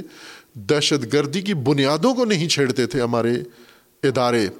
اب یہ لگتا ہے سپا سالار کے بیانات سے کہ دہشت گردی کی جڑوں کی طرف توجہ آ رہی ہے۔ یہ جملے اگر ہم سنیں کہ جو کام خدا کو کرنا تھا وہ ہم نے کر ملاؤں کے کہنے پر ہم نے کرنا شروع کر دیا ہے۔ سوشل میڈیا کے بارے میں یہ انہوں نے کہا کہ سوشل میڈیا وہ سارے کام آپ سے کرواتا ہے اور کرتا بھی ہے جن کا قرآن نے جن سے نہ ہی کی ہے، جن کو جرم قرار دیا ہے، سوشل میڈیا آج کی نسل سے وہ سارے کام کروا رہا ہے۔ یعنی بالکل سوشل میڈیا اللہ کے ساتھ محاربے میں اتر آیا ہے، جنگ میں اتر آیا ہے۔ یعنی گویا سوشل میڈیا نے اللہ کے خلاف، دین کے خلاف اعلان جنگ کر دیا ہے۔ خوب، یہ تجزیہ عالم دین کو کرنا چاہیے تھا، علماء کو کرنا چاہیے تھا۔ یہ جن کے پاس فرقے ہیں، ان کو کرنا چاہیے تھا یہ۔ اور انہوں نے کہا کہ سوشل میڈیا نے یعنی یہ میرا جملہ ہے، انہوں نے یہ کہا کہ سوشل میڈیا وہ تمام کام کرواتا ہے اور کرتا ہے جن سے دین نے، قرآن نے اور اللہ نے منع کیا، روکا ہے کہ یہ نہ کرو۔ اور انہوں نے ایک ایک کر کے نشاندہی کی اس کی کہ مثلا یہ کہ کوئی جھوٹی خبر، قرآن کی آیات پڑھی، خدا حافظ قرآن ہے، قرآن کی آیت پڑھی کہ قرآن کا کہنا ہے کہ اگر کوئی فاسق تمہارے پاس خبر لے کر آئے تو پہلے تحقیق کرو اور خبر سنتے ہی چڑھائی نہ کر دو یہ قرآن کا حکم ہے اور میڈیا کو دیکھیں فساق و فجار اور انتہائی گھٹیا اور کمینے لوگ بیٹھے ہوئے ہر چیز کے بارے میں خبریں اڑا رہے ہیں افراد کے بارے میں شخصیات کے بارے میں مذہب کے بارے میں دین کے بارے میں مقدسات کے بارے میں بزرگان کے بارے میں ریاست کے بارے میں قوم کے بارے میں سیکیورٹی کے بارے میں سلامتی کے بارے میں کسی موضوع کو چھوڑتے نہیں ہیں اور یہ جو تہمتیں جھوٹ ہے، دوسرے سن کے اس کو آگے، بلکہ انہوں نے یہ بھی کہا کہ ہونا تو یہ چاہیے، قرآن یہ کہہ رہا ہے کہ جب کوئی جھوٹی خبر آئے تو اس کو تحقیق کرو۔ سپا سالار نے اس کنونشن میں کہا کہ سوشل میڈیا نے تحقیق کا بٹن ہی نہیں رکھا ہوا خبروں میں، انہوں نے فارورڈ کا بٹن رکھا ہوا ہے کہ جو ہی آپ کے پاس ایک جھوٹی خبر آتی ہے، اس کو فوراً آگے فارورڈ کر دو، آگے اس کو پہنچا دو۔ خوب، یہ وہی محاربہ ہے، جنگ ہے خدا کے ساتھ۔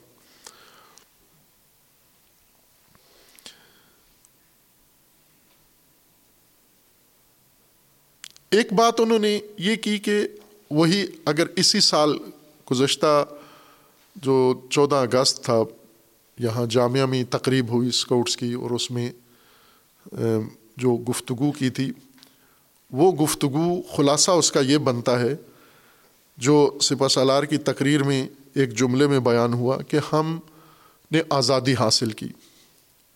آزادی کس سے حاصل کی کہ ہم اپنی الگ سرزمین، اپنے دین، اپنی تہذیب، اپنی ثقافت پر عمل کر سکیں ہم۔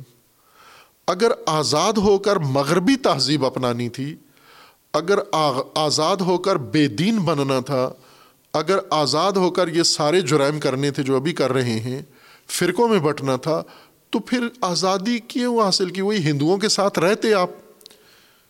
وہی بے دینی کی زندگی گزارتے آپ۔ آزاد کیوں ہوئے؟ آزادی کا مقصد ہی فوت ہو جاتا ہے۔ اگر ہم آزاد ہو کے یہ کام کرنے تھے جو آج کر رہے ہیں، تو پھر آزادی لغو ہے، بے معنی ہے۔ اس آزادی کی کوئی ضرورت نہیں تھی۔ اور ان کے یہ ایک تقریر کے جو صحافیوں نے جو نقل کیا، میں ان سے لے رہا ہوں۔ انہوں نے جو مطالب ذکر کیے ہیں۔ اگر ان کی پچھلی تقریروں کو بھی نکالیں تو اس سے زیادہ مواد اس کے اندر موجود ہے کہ دہشت گردی کی نسبت اس وقت فوج کے سپہ سالار میں عزم و سنجیدگی نظر آتی ہے۔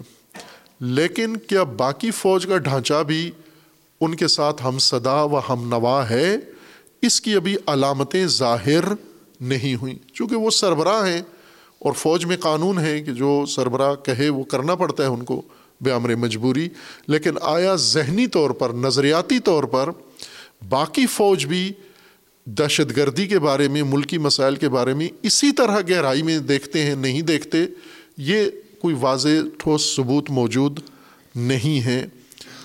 ان کے فرامین پر تو عمل کر رہے ہوں گے، لیکن نظریاتی ذہنی طور پر ان کی پرورش کس طرح سے ہوئی ہے، یہ اہم ہے باہر کے فرد واحد نہیں کچھ کر سکتا۔ یہ طے شدہ بات ہے۔ بے شک وہ فوج کے سربراہ ہوں۔ اگر انہوں نے دہشت گردی کی جڑیں پکڑ لی ہیں، جیسا ان کے بیانات سے لگتا ہے کہ پکڑ لی ہیں انہوں نے، انہیں پتہ ہے کہ دہشت گردی کہاں سے ہو رہی ہے، انجام پا رہی ہے۔ جو اقدامات انہوں نے کیے یعنی دہشت گردوں کے پاس پیسہ آتا ہے اسمگلنگ کے ذریعے سے۔ دہشت گرد استفادہ کرتے ہیں کن لوگوں سے دہشت گرد، مذہب دین مدرسوں سے کیسا فائدہ اٹھاتے ہیں؟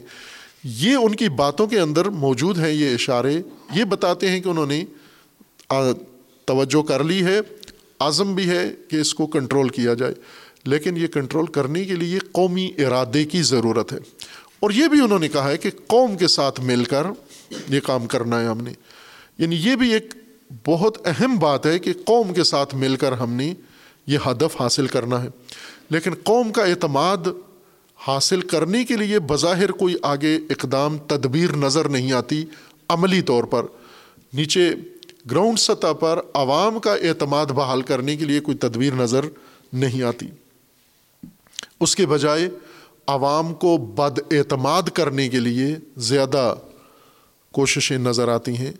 یعنی ریاست کے بارے میں، عوام کو بدبین اور مایوس کرنے کے بارے میں زیادہ نظر آتی ہیں۔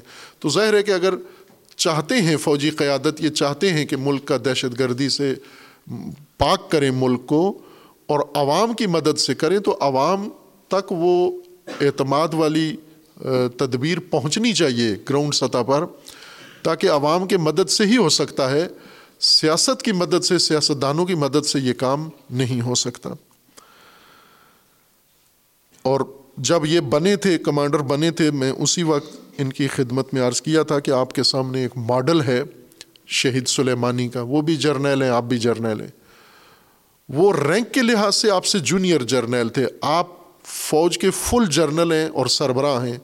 وہ ایران کی فوج کے سربراہ نہیں تھے، بلکہ ایران کی فوج کے ایک برگیڈ، قدس برگیڈ کے وہ کمانڈر تھے، نہ پوری فوج کے۔ پوری فوج کے کمانڈر اعلیٰ راہبر ہیں۔ اور رہبر کی طرف سے فوج کے لیے الگ سے کمانڈر متعین ہے یعنی جو اختیارات ایران میں رہبر کے پاس ہیں، وہ جنرل عاصم منیر صاحب کے پاس ہیں پاکستان کے اندر، وہ سارے اختیارات۔ اور یہ ماڈل شہید سلیمانی والا، یہ نجات دہندہ ہے۔ یہ تجربہ شدہ ماڈل ہے۔ اس ماڈل کو اگر فالو کریں۔ چونکہ شہید سلیمانی نے دہشت گردی کی ناک رگڑ دی ہے۔ پاکستان میں دہشت گردی اگر ناکام بنانا ہے، تو شہید سلیمانی کا ماڈل سب سے آزمودہ ماڈل ہے، بہترین ماڈل ہے۔ اس کو پڑھنا چاہیے، اس کو ہماری افواج کو پڑھنا چاہیے، ہمارے اداروں کو پڑھنا چاہیے۔ اور اسی منج پر، اور شہید سلیمانی نے ظاہر ایرانی فوج نہیں لے کر گئے۔ شہید سلیمانی یمن کے عوام کو اٹھایا۔ لبنان کے عوام کو اٹھایا، عراق کے عوام کو اٹھایا۔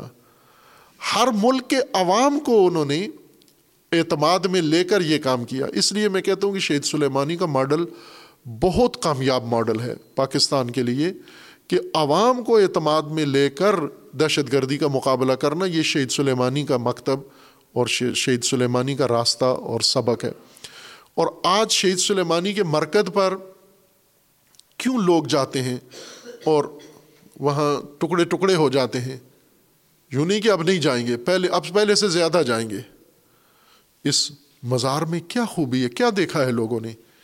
یہی چیزیں اگر ہمارے جرنیل صاحب بھی اپنی قوم کے اندر اسی ماڈل کو تکرار کریں، قوم کو اپنے اعتماد میں لیں اور قوم کو نجات دیں۔ یہ جو گمراہی ایک ملک کے اندر قوم کی بے شعوری سے فائدہ اٹھا رہے ہیں کہ نجات ملک کی صاف شفاف الیکشن میں ہے۔ خوب، یہ گمراہی، محض گمراہی ہے۔ اس سے بڑی بےحدہ بات کوئی اور نہیں ہو سکتی۔ لیکن یہ کوئی غور نہیں کرتا کہ بھائی انتخابات میں نجات کیسے ہے۔ آپ ملک کی تباہی کے اسباب کیا ہیں؟ وہ خود بیان کرتے ہیں چینلز پر، میڈیا پر۔ ملک کی تباہی کے اسباب یہی سیاستدان ہیں، یہی جماعتیں ہیں، یہی حکومتیں ہیں۔ اب الیکشن ہو کے کون، الیکشن میں منتخب ہو کے کون آئیں گے، یہی لوگ آئیں گے۔ تو جو ملک کی تباہی کا باعث ہیں، یہ منتخب ہو کے دوبارہ جب آئیں گے تو نجات کا ذریعہ کیسے بن جائیں گے؟ یہ کیسی بےحدہ بات ہے، کیسی متناقض بات ہے، متضاد بات ہے یہ۔ ملک کی نجات یا تو الہی نظام کی طرف آ جائیں، اللہ کے نظام کی طرف آ جائیں، اور وہ ہے امامت۔ امامت میں نجات ہے۔ شہید سلیمانی اصل سپاہی ہے۔ وہ اپنے آپ کو کہتے بھی تھے، میں سرباز ہوں، سپاہی ہوں۔ وہ اپنے آپ کو کمانڈر نہیں سمجھتے تھے۔ میں سپاہی ہوں نظام ولایت کا۔ اور نظام ولایت کا ایک سپاہی اتنا اگر کامیاب عمل کر سکتا ہے، تو یہ ماڈل آتا ہی امامت و ولایت سے ہے۔ لیکن پاکستان میں تو ارادہ نہیں ہے کسی کا، خصوصاً شیعہ کا ارادہ نہیں ہے۔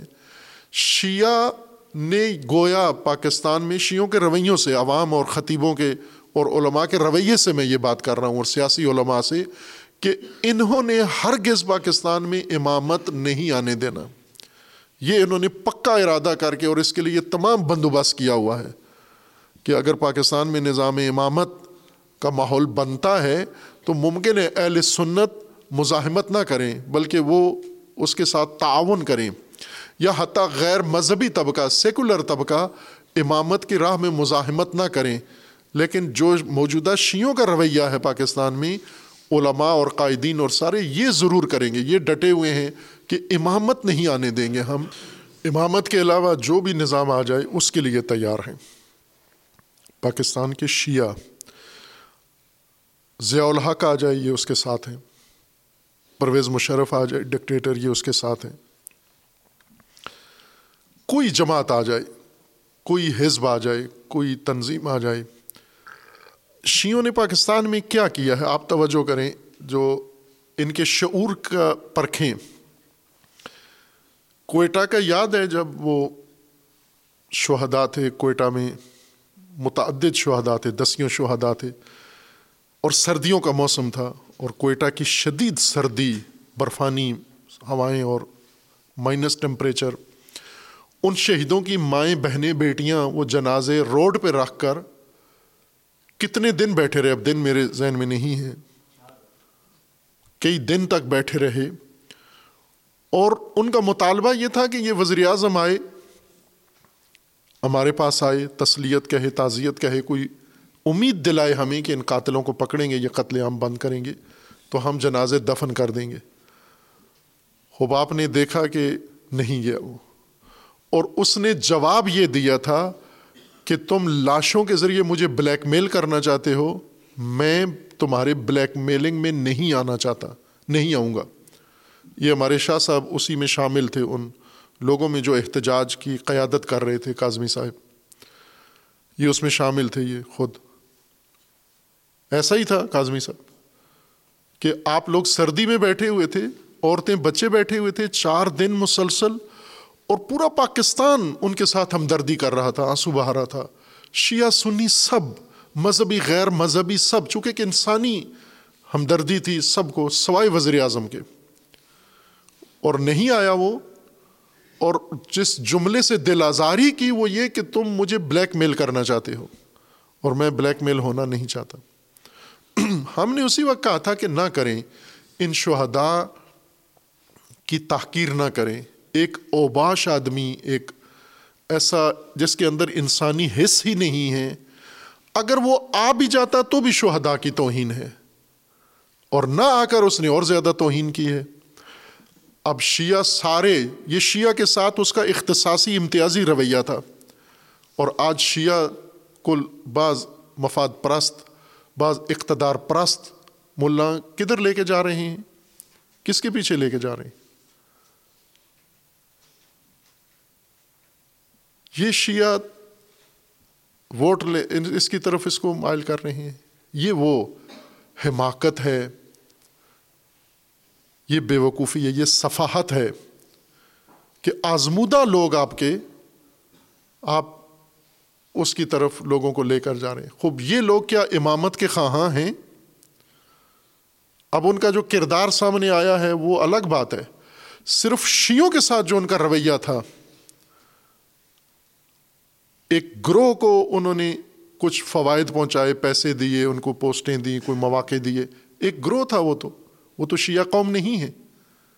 شیعہ کے ساتھ جو ان کا رویہ تھا، وہ یہ بتاتا ہے کہ کوئی ان کے دل میں ذرا بھی جگہ ہے تشیعوں کے لیے۔ اب اس تشیع کو اسی طرف لے کے جانا یہ کیا دلیل نہیں ہے کہ امامت کے لیے شیعہ آمادہ نہیں ہے، امامت کے لیے تیار نہیں ہے۔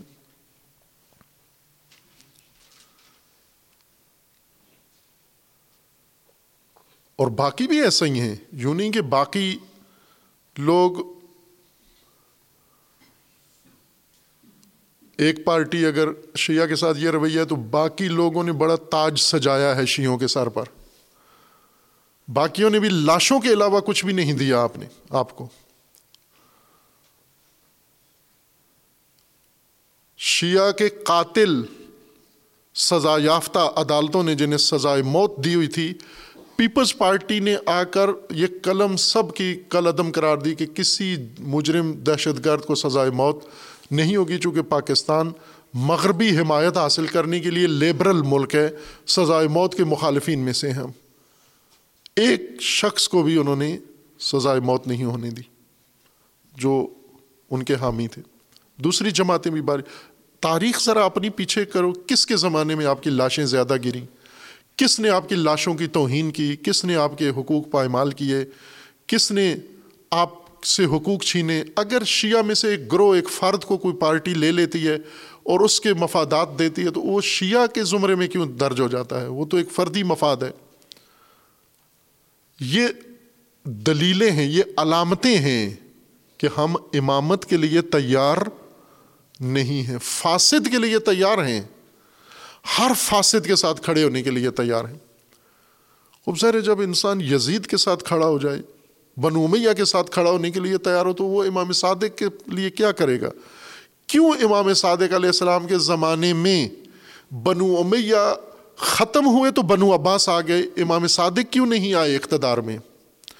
اور شیوں کی مدد سے ہوا یہ کام۔ یہ ذہن میں رکھنا، ابو مسلم خوراسانی ابو سلمہ، یہ دونوں شیعہ کمانڈر تھے۔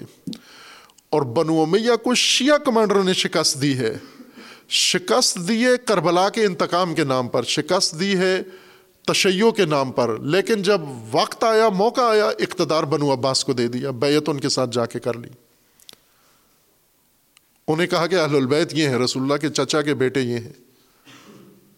اب یہ تاریخ ہے موجود۔ اگر شعور نہ ہو اپنے مفادات کے لیے، انہوں نے یہ کہا، آخر میں انہی بنو عباس نے امام صادق علیہ السلام نے پیش بینی کی ہوئی تھی اس میٹنگ کے اندر۔ ابو مسلم خراسانی کو کہا تھا کہ تو اسی کے ہاتھوں قتل ہوگا۔ صفا کے ہاتھوں، ابو منصور صفا کے ہاتھوں قتل ہوگا۔ اور ایسا ہی ہوا، ابو منصور صفا نے اس کو قتل کروا دیا۔ جس نے وہ محسن، جس نے بنو عباس کو اقتدار دلوایا تھا، وہ بنو عباس کی تلوار سے بہت ہی ظالمانہ طریقے سے مارا گیا وہ شخص۔ انجام ایسا ہی ہوتا ہے۔ تو اصل تو رائے حال پاکستان کا، پوری دنیا کا امامت میں، نظام میں، مہدویت کے انتظار میں بیٹھے ہو کہ امام مہدی آ کے نجات دیں گے دنیا کو، جمہوریت کے ذریعے نجات دیں گے، ان سیاسی جماعتوں کے ذریعے نجات دیں گے، الیکشن کرا کے نجات دیں گے۔ امام مہدی کیا کریں گے آ کر امامت؟ اور آپ کو امامت قبول کرنی ہوگی، امامت ماننی ہوگی۔ تو جو امام کے وقت امامت ہوگی، وہی آج بھی اسی کی طرف آ جاؤ۔ وہ امامت اٹھی تو نہیں ہے، معطل تو نہیں ہوئی۔ امام پردہ غیبت میں، امامت کو کیوں پردہ غیبت میں لے گئے ہو آپ؟ اس امامت کو لاگو کرو، نافذ کرو۔ جیسا کہ آپ کے دیگر فرقوں نے، شیعہ کی دیگر شاخوں نے امامت کو قائم رکھا ہوا ہے۔ آج حوثی کیوں اتنے مضبوط ہیں؟ امامت کے نظام، ان کے ہاں امامت کا نظام جاری ہے، اپنا ایک سلسلہ ہے، ہماری طرح نہیں ہے، وہ امام زین العابدین اور کے بعد ہم سے الگ ہو جاتے ہیں، وہ زید بن علی اور پھر ان کی اولاد اور آگے امامت کے قائل ہیں۔ اسی طرح اسماعیلیوں کے اندر امامت کا سلسلہ جاری ہے۔ وہ امامت سے جڑے ہوئے ہیں، امامت حکومت کہیں بھی نہیں ہے ان کی، لیکن امامت ہے ان کے اندر۔ اسناشری کیوں نہیں کر سکتے امامت؟ سے منسلک ہو کے، نظام بنا کے، اس نظام کے سائے میں زندگی گزاریں۔ جس ملک کے اندر بھی موجود ہیں، تھوڑے ہیں یا زیادہ ہیں، امامت کے دائرے میں آ کر، امامت کے نظام سے متصل ہو کر زندگی گزاریں۔ لیکن ذہنی طور پر ہرگز تیار نہیں ہیں۔ ہر فساد کے لیے تیار ہیں۔ ابھی الیکشن ہوگا، آپس میں اتحاد کریں گے، ووٹ دیں گے۔ پھر پہلے بھی پتہ ہے کہ یہ اس علاقے کا فاسد ترین، ظالم ترین آدمی ہے۔ مفادات کی خاطر اسی کے ساتھ مل جائیں گے۔ آپ کا راستہ ہی کچھ اور تھا۔ اس کے لیے تو تیاری نہیں ہے۔ اب جب امامت کے لیے نہیں تیار ہیں، لیکن دہشت گردی کا شکار تو ہیں آپ۔ دہشت گردی کا پہلا نوالا آپ ہیں، پہلا لقمہ آپ ہیں۔ باقی بعد میں ہیں، ریاست بعد میں ہیں۔ پہلے شیعہ لقمہ بنتا ہے اس کا۔ اس سے بچنے کے لیے کیا کریں ہم؟ اس سے بچنے کے لیے یہ توہم کے الیکشن سے نجات ملے گی، ہرگز ناممکن ہے۔ وہی علامہ اقبال کے کلام کے مطابق پاگل کتے کی ناف سے خوشبو مل سکتی ہے، لیکن جمہوریت سے انصاف، حقوق اور عدالت اور دہشت گردی سے نجات نہیں مل سکتی، چونکہ یہ دہشت گرد خود پارلیمنٹ میں آ جاتے ہیں۔ آپ کو پتہ ہے اس وقت کتنے دہشت گردوں کے کاغذات منظور ہو چکے ہیں؟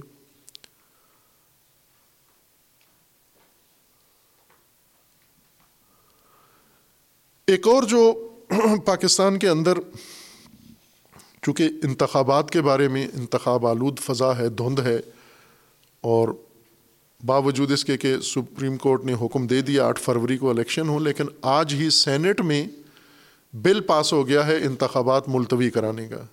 چونکہ فروری میں سردی ہے، لہٰذا انتخابات ٹالے جائیں۔ سینٹ نے بل پاس کر دیا ہے، اکثریت آرا سے۔ اور سینٹ میں یہی پارٹیاں بیٹھی ہوئی ہیں۔ انہی کے سینیٹرز ہیں، ان انہوں نے بل پاس کر دیا۔ ہے پہلے سے بھی یہ خدشہ تھا کہ الیکشن کو کسی طرح ملتوی کرانا چاہتے ہیں۔ مختلف مسائل۔ اب کیا ان کی مصلحتیں ہیں؟ لیکن آج اسلام آباد میں جو ایک واقعہ ہوا دہشت گردی کا کہہ لیں، وہ بتاتا ہے کہ کسی اور سمت میں اب شاید الیکشن ملتوی کرنے کے لیے یا باقی کہ سنی علماء کونسل کے نام سے تنظیم ہے یہ سپاہی صحابہ ہے۔ سپاہی صحابہ نے نام بدل کے اپنا پہلے جماعت علیہ سنت اپنا نام رکھا، اب سنی علماء کونسل، شیعہ علماء کونسل کے وزن پر، چونکہ ایک تنظیم شیعہ کی ہے۔ تحریک جعفریہ تھی، وہ شیعہ علماء کونسل کہلانے لگے، پابندی کا لدم ہونے کی وجہ سے۔ یہ سنی علماء کونسل کافیہ ملانے کے لیے انہوں نے یہ بنائی۔ اور ان کے اسلام آباد کے رہنما آج اسلام آباد میں قتل ہو گئے ہیں۔ نائب ڈپٹی سیکرٹری مرکزی، ڈپٹی سیکرٹری جنرل ان کے قتل ہو گئے ہیں۔ ظاہر ہے، یہ بھی ایک نیا موضوع کھلا ہے، باب کھلا ہے اور ملک کے اندر اس قسم کی واردات میں تو عموماً پوچھتے بھی نہیں ہیں، فوراً مخالف فرقے کی طرف رخ مڑ جاتا ہے۔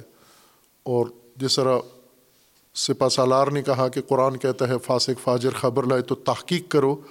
تحقیق سے پہلے ہی انتقام اور باقی چیزوں کی طرف آ جاتے ہیں۔ میڈیا نے جو ماحول بنایا ہوا ہے، اس کے مطابق یہ بھی ایک پہلو ہے جو اس طرح کی وارداتیں اگر آگے بڑھتی ہیں تو ملک اور زیادہ دہشت گردی، معیشت کی بربادی، سیاسی ناپائیداری انتخابات کا ڈاواں ڈول ہونا اور یہ سارے مسائل مل کے اور پھر یہ فرقہ وارانہ مسائل اگر کھڑے ہو جاتے ہیں تو اس سے اور زیادہ تباہی کی طرف جائیں گے۔ اب جو لوگ یہ کرتے ہیں وہ بہت ہی نادان لوگ ہیں جو اپنے سیاسی مفادات کی خاطر اس طرح کی کاروائیاں کرتے ہیں اور حرکتیں کرتے ہیں۔ ہماری دعا ہے کہ اللہ تبارک و تعالیٰ پاکستان کو محفوظ فرمائے، اندرونی بیرونی دشمنوں کے شر سے، دہشت گردوں سے، فرقہ پرستوں سے، فرقہ بازوں سے، سیاست بازوں سے، فاسد، گندے، ننگے حکمرانوں سے، ان ظالموں سے پروردگار پاکستان کو محفوظ فرمائے۔ اور اللہ تبارک و تعالیٰ سے دعا ہے کہ خدا و تعالیٰ مظلومین غزہ کو ان ظالمین سے نجات عطا فرمائے۔ اسرائیل امریکہ کا اللہ خاتمہ فرمائے۔ ان ظالمین کو ظلم سمیت خدا و تعالیٰ نے و نابود فرمائے مظلومین کشمیر، یمن، عراق، شام، اللہ تبارک و تعالیٰ ان سب کو اپنے حفظ و پناہ میں محفوظ فرمائے جو شہداء گزشتہ ہفتے غزہ میں یا ان نوے دنوں کے اندر یا دیگر مقامات پر ان ظالمین کے ہاتھوں شہید ہوئے ہیں، خدا و تبارک و تعالیٰ ان شہداء کو شہدائے کربلا کے ساتھ شہدائے اسلام کے ساتھ معشور فرمائے انشاءاللہ۔ اور اللہ تبارک و تعالیٰ ان کے سوگوار خاندانوں کو صبر و اجر عطا فرمائے انشاءاللہ۔ صلی اللہ علیہ محمد علیہ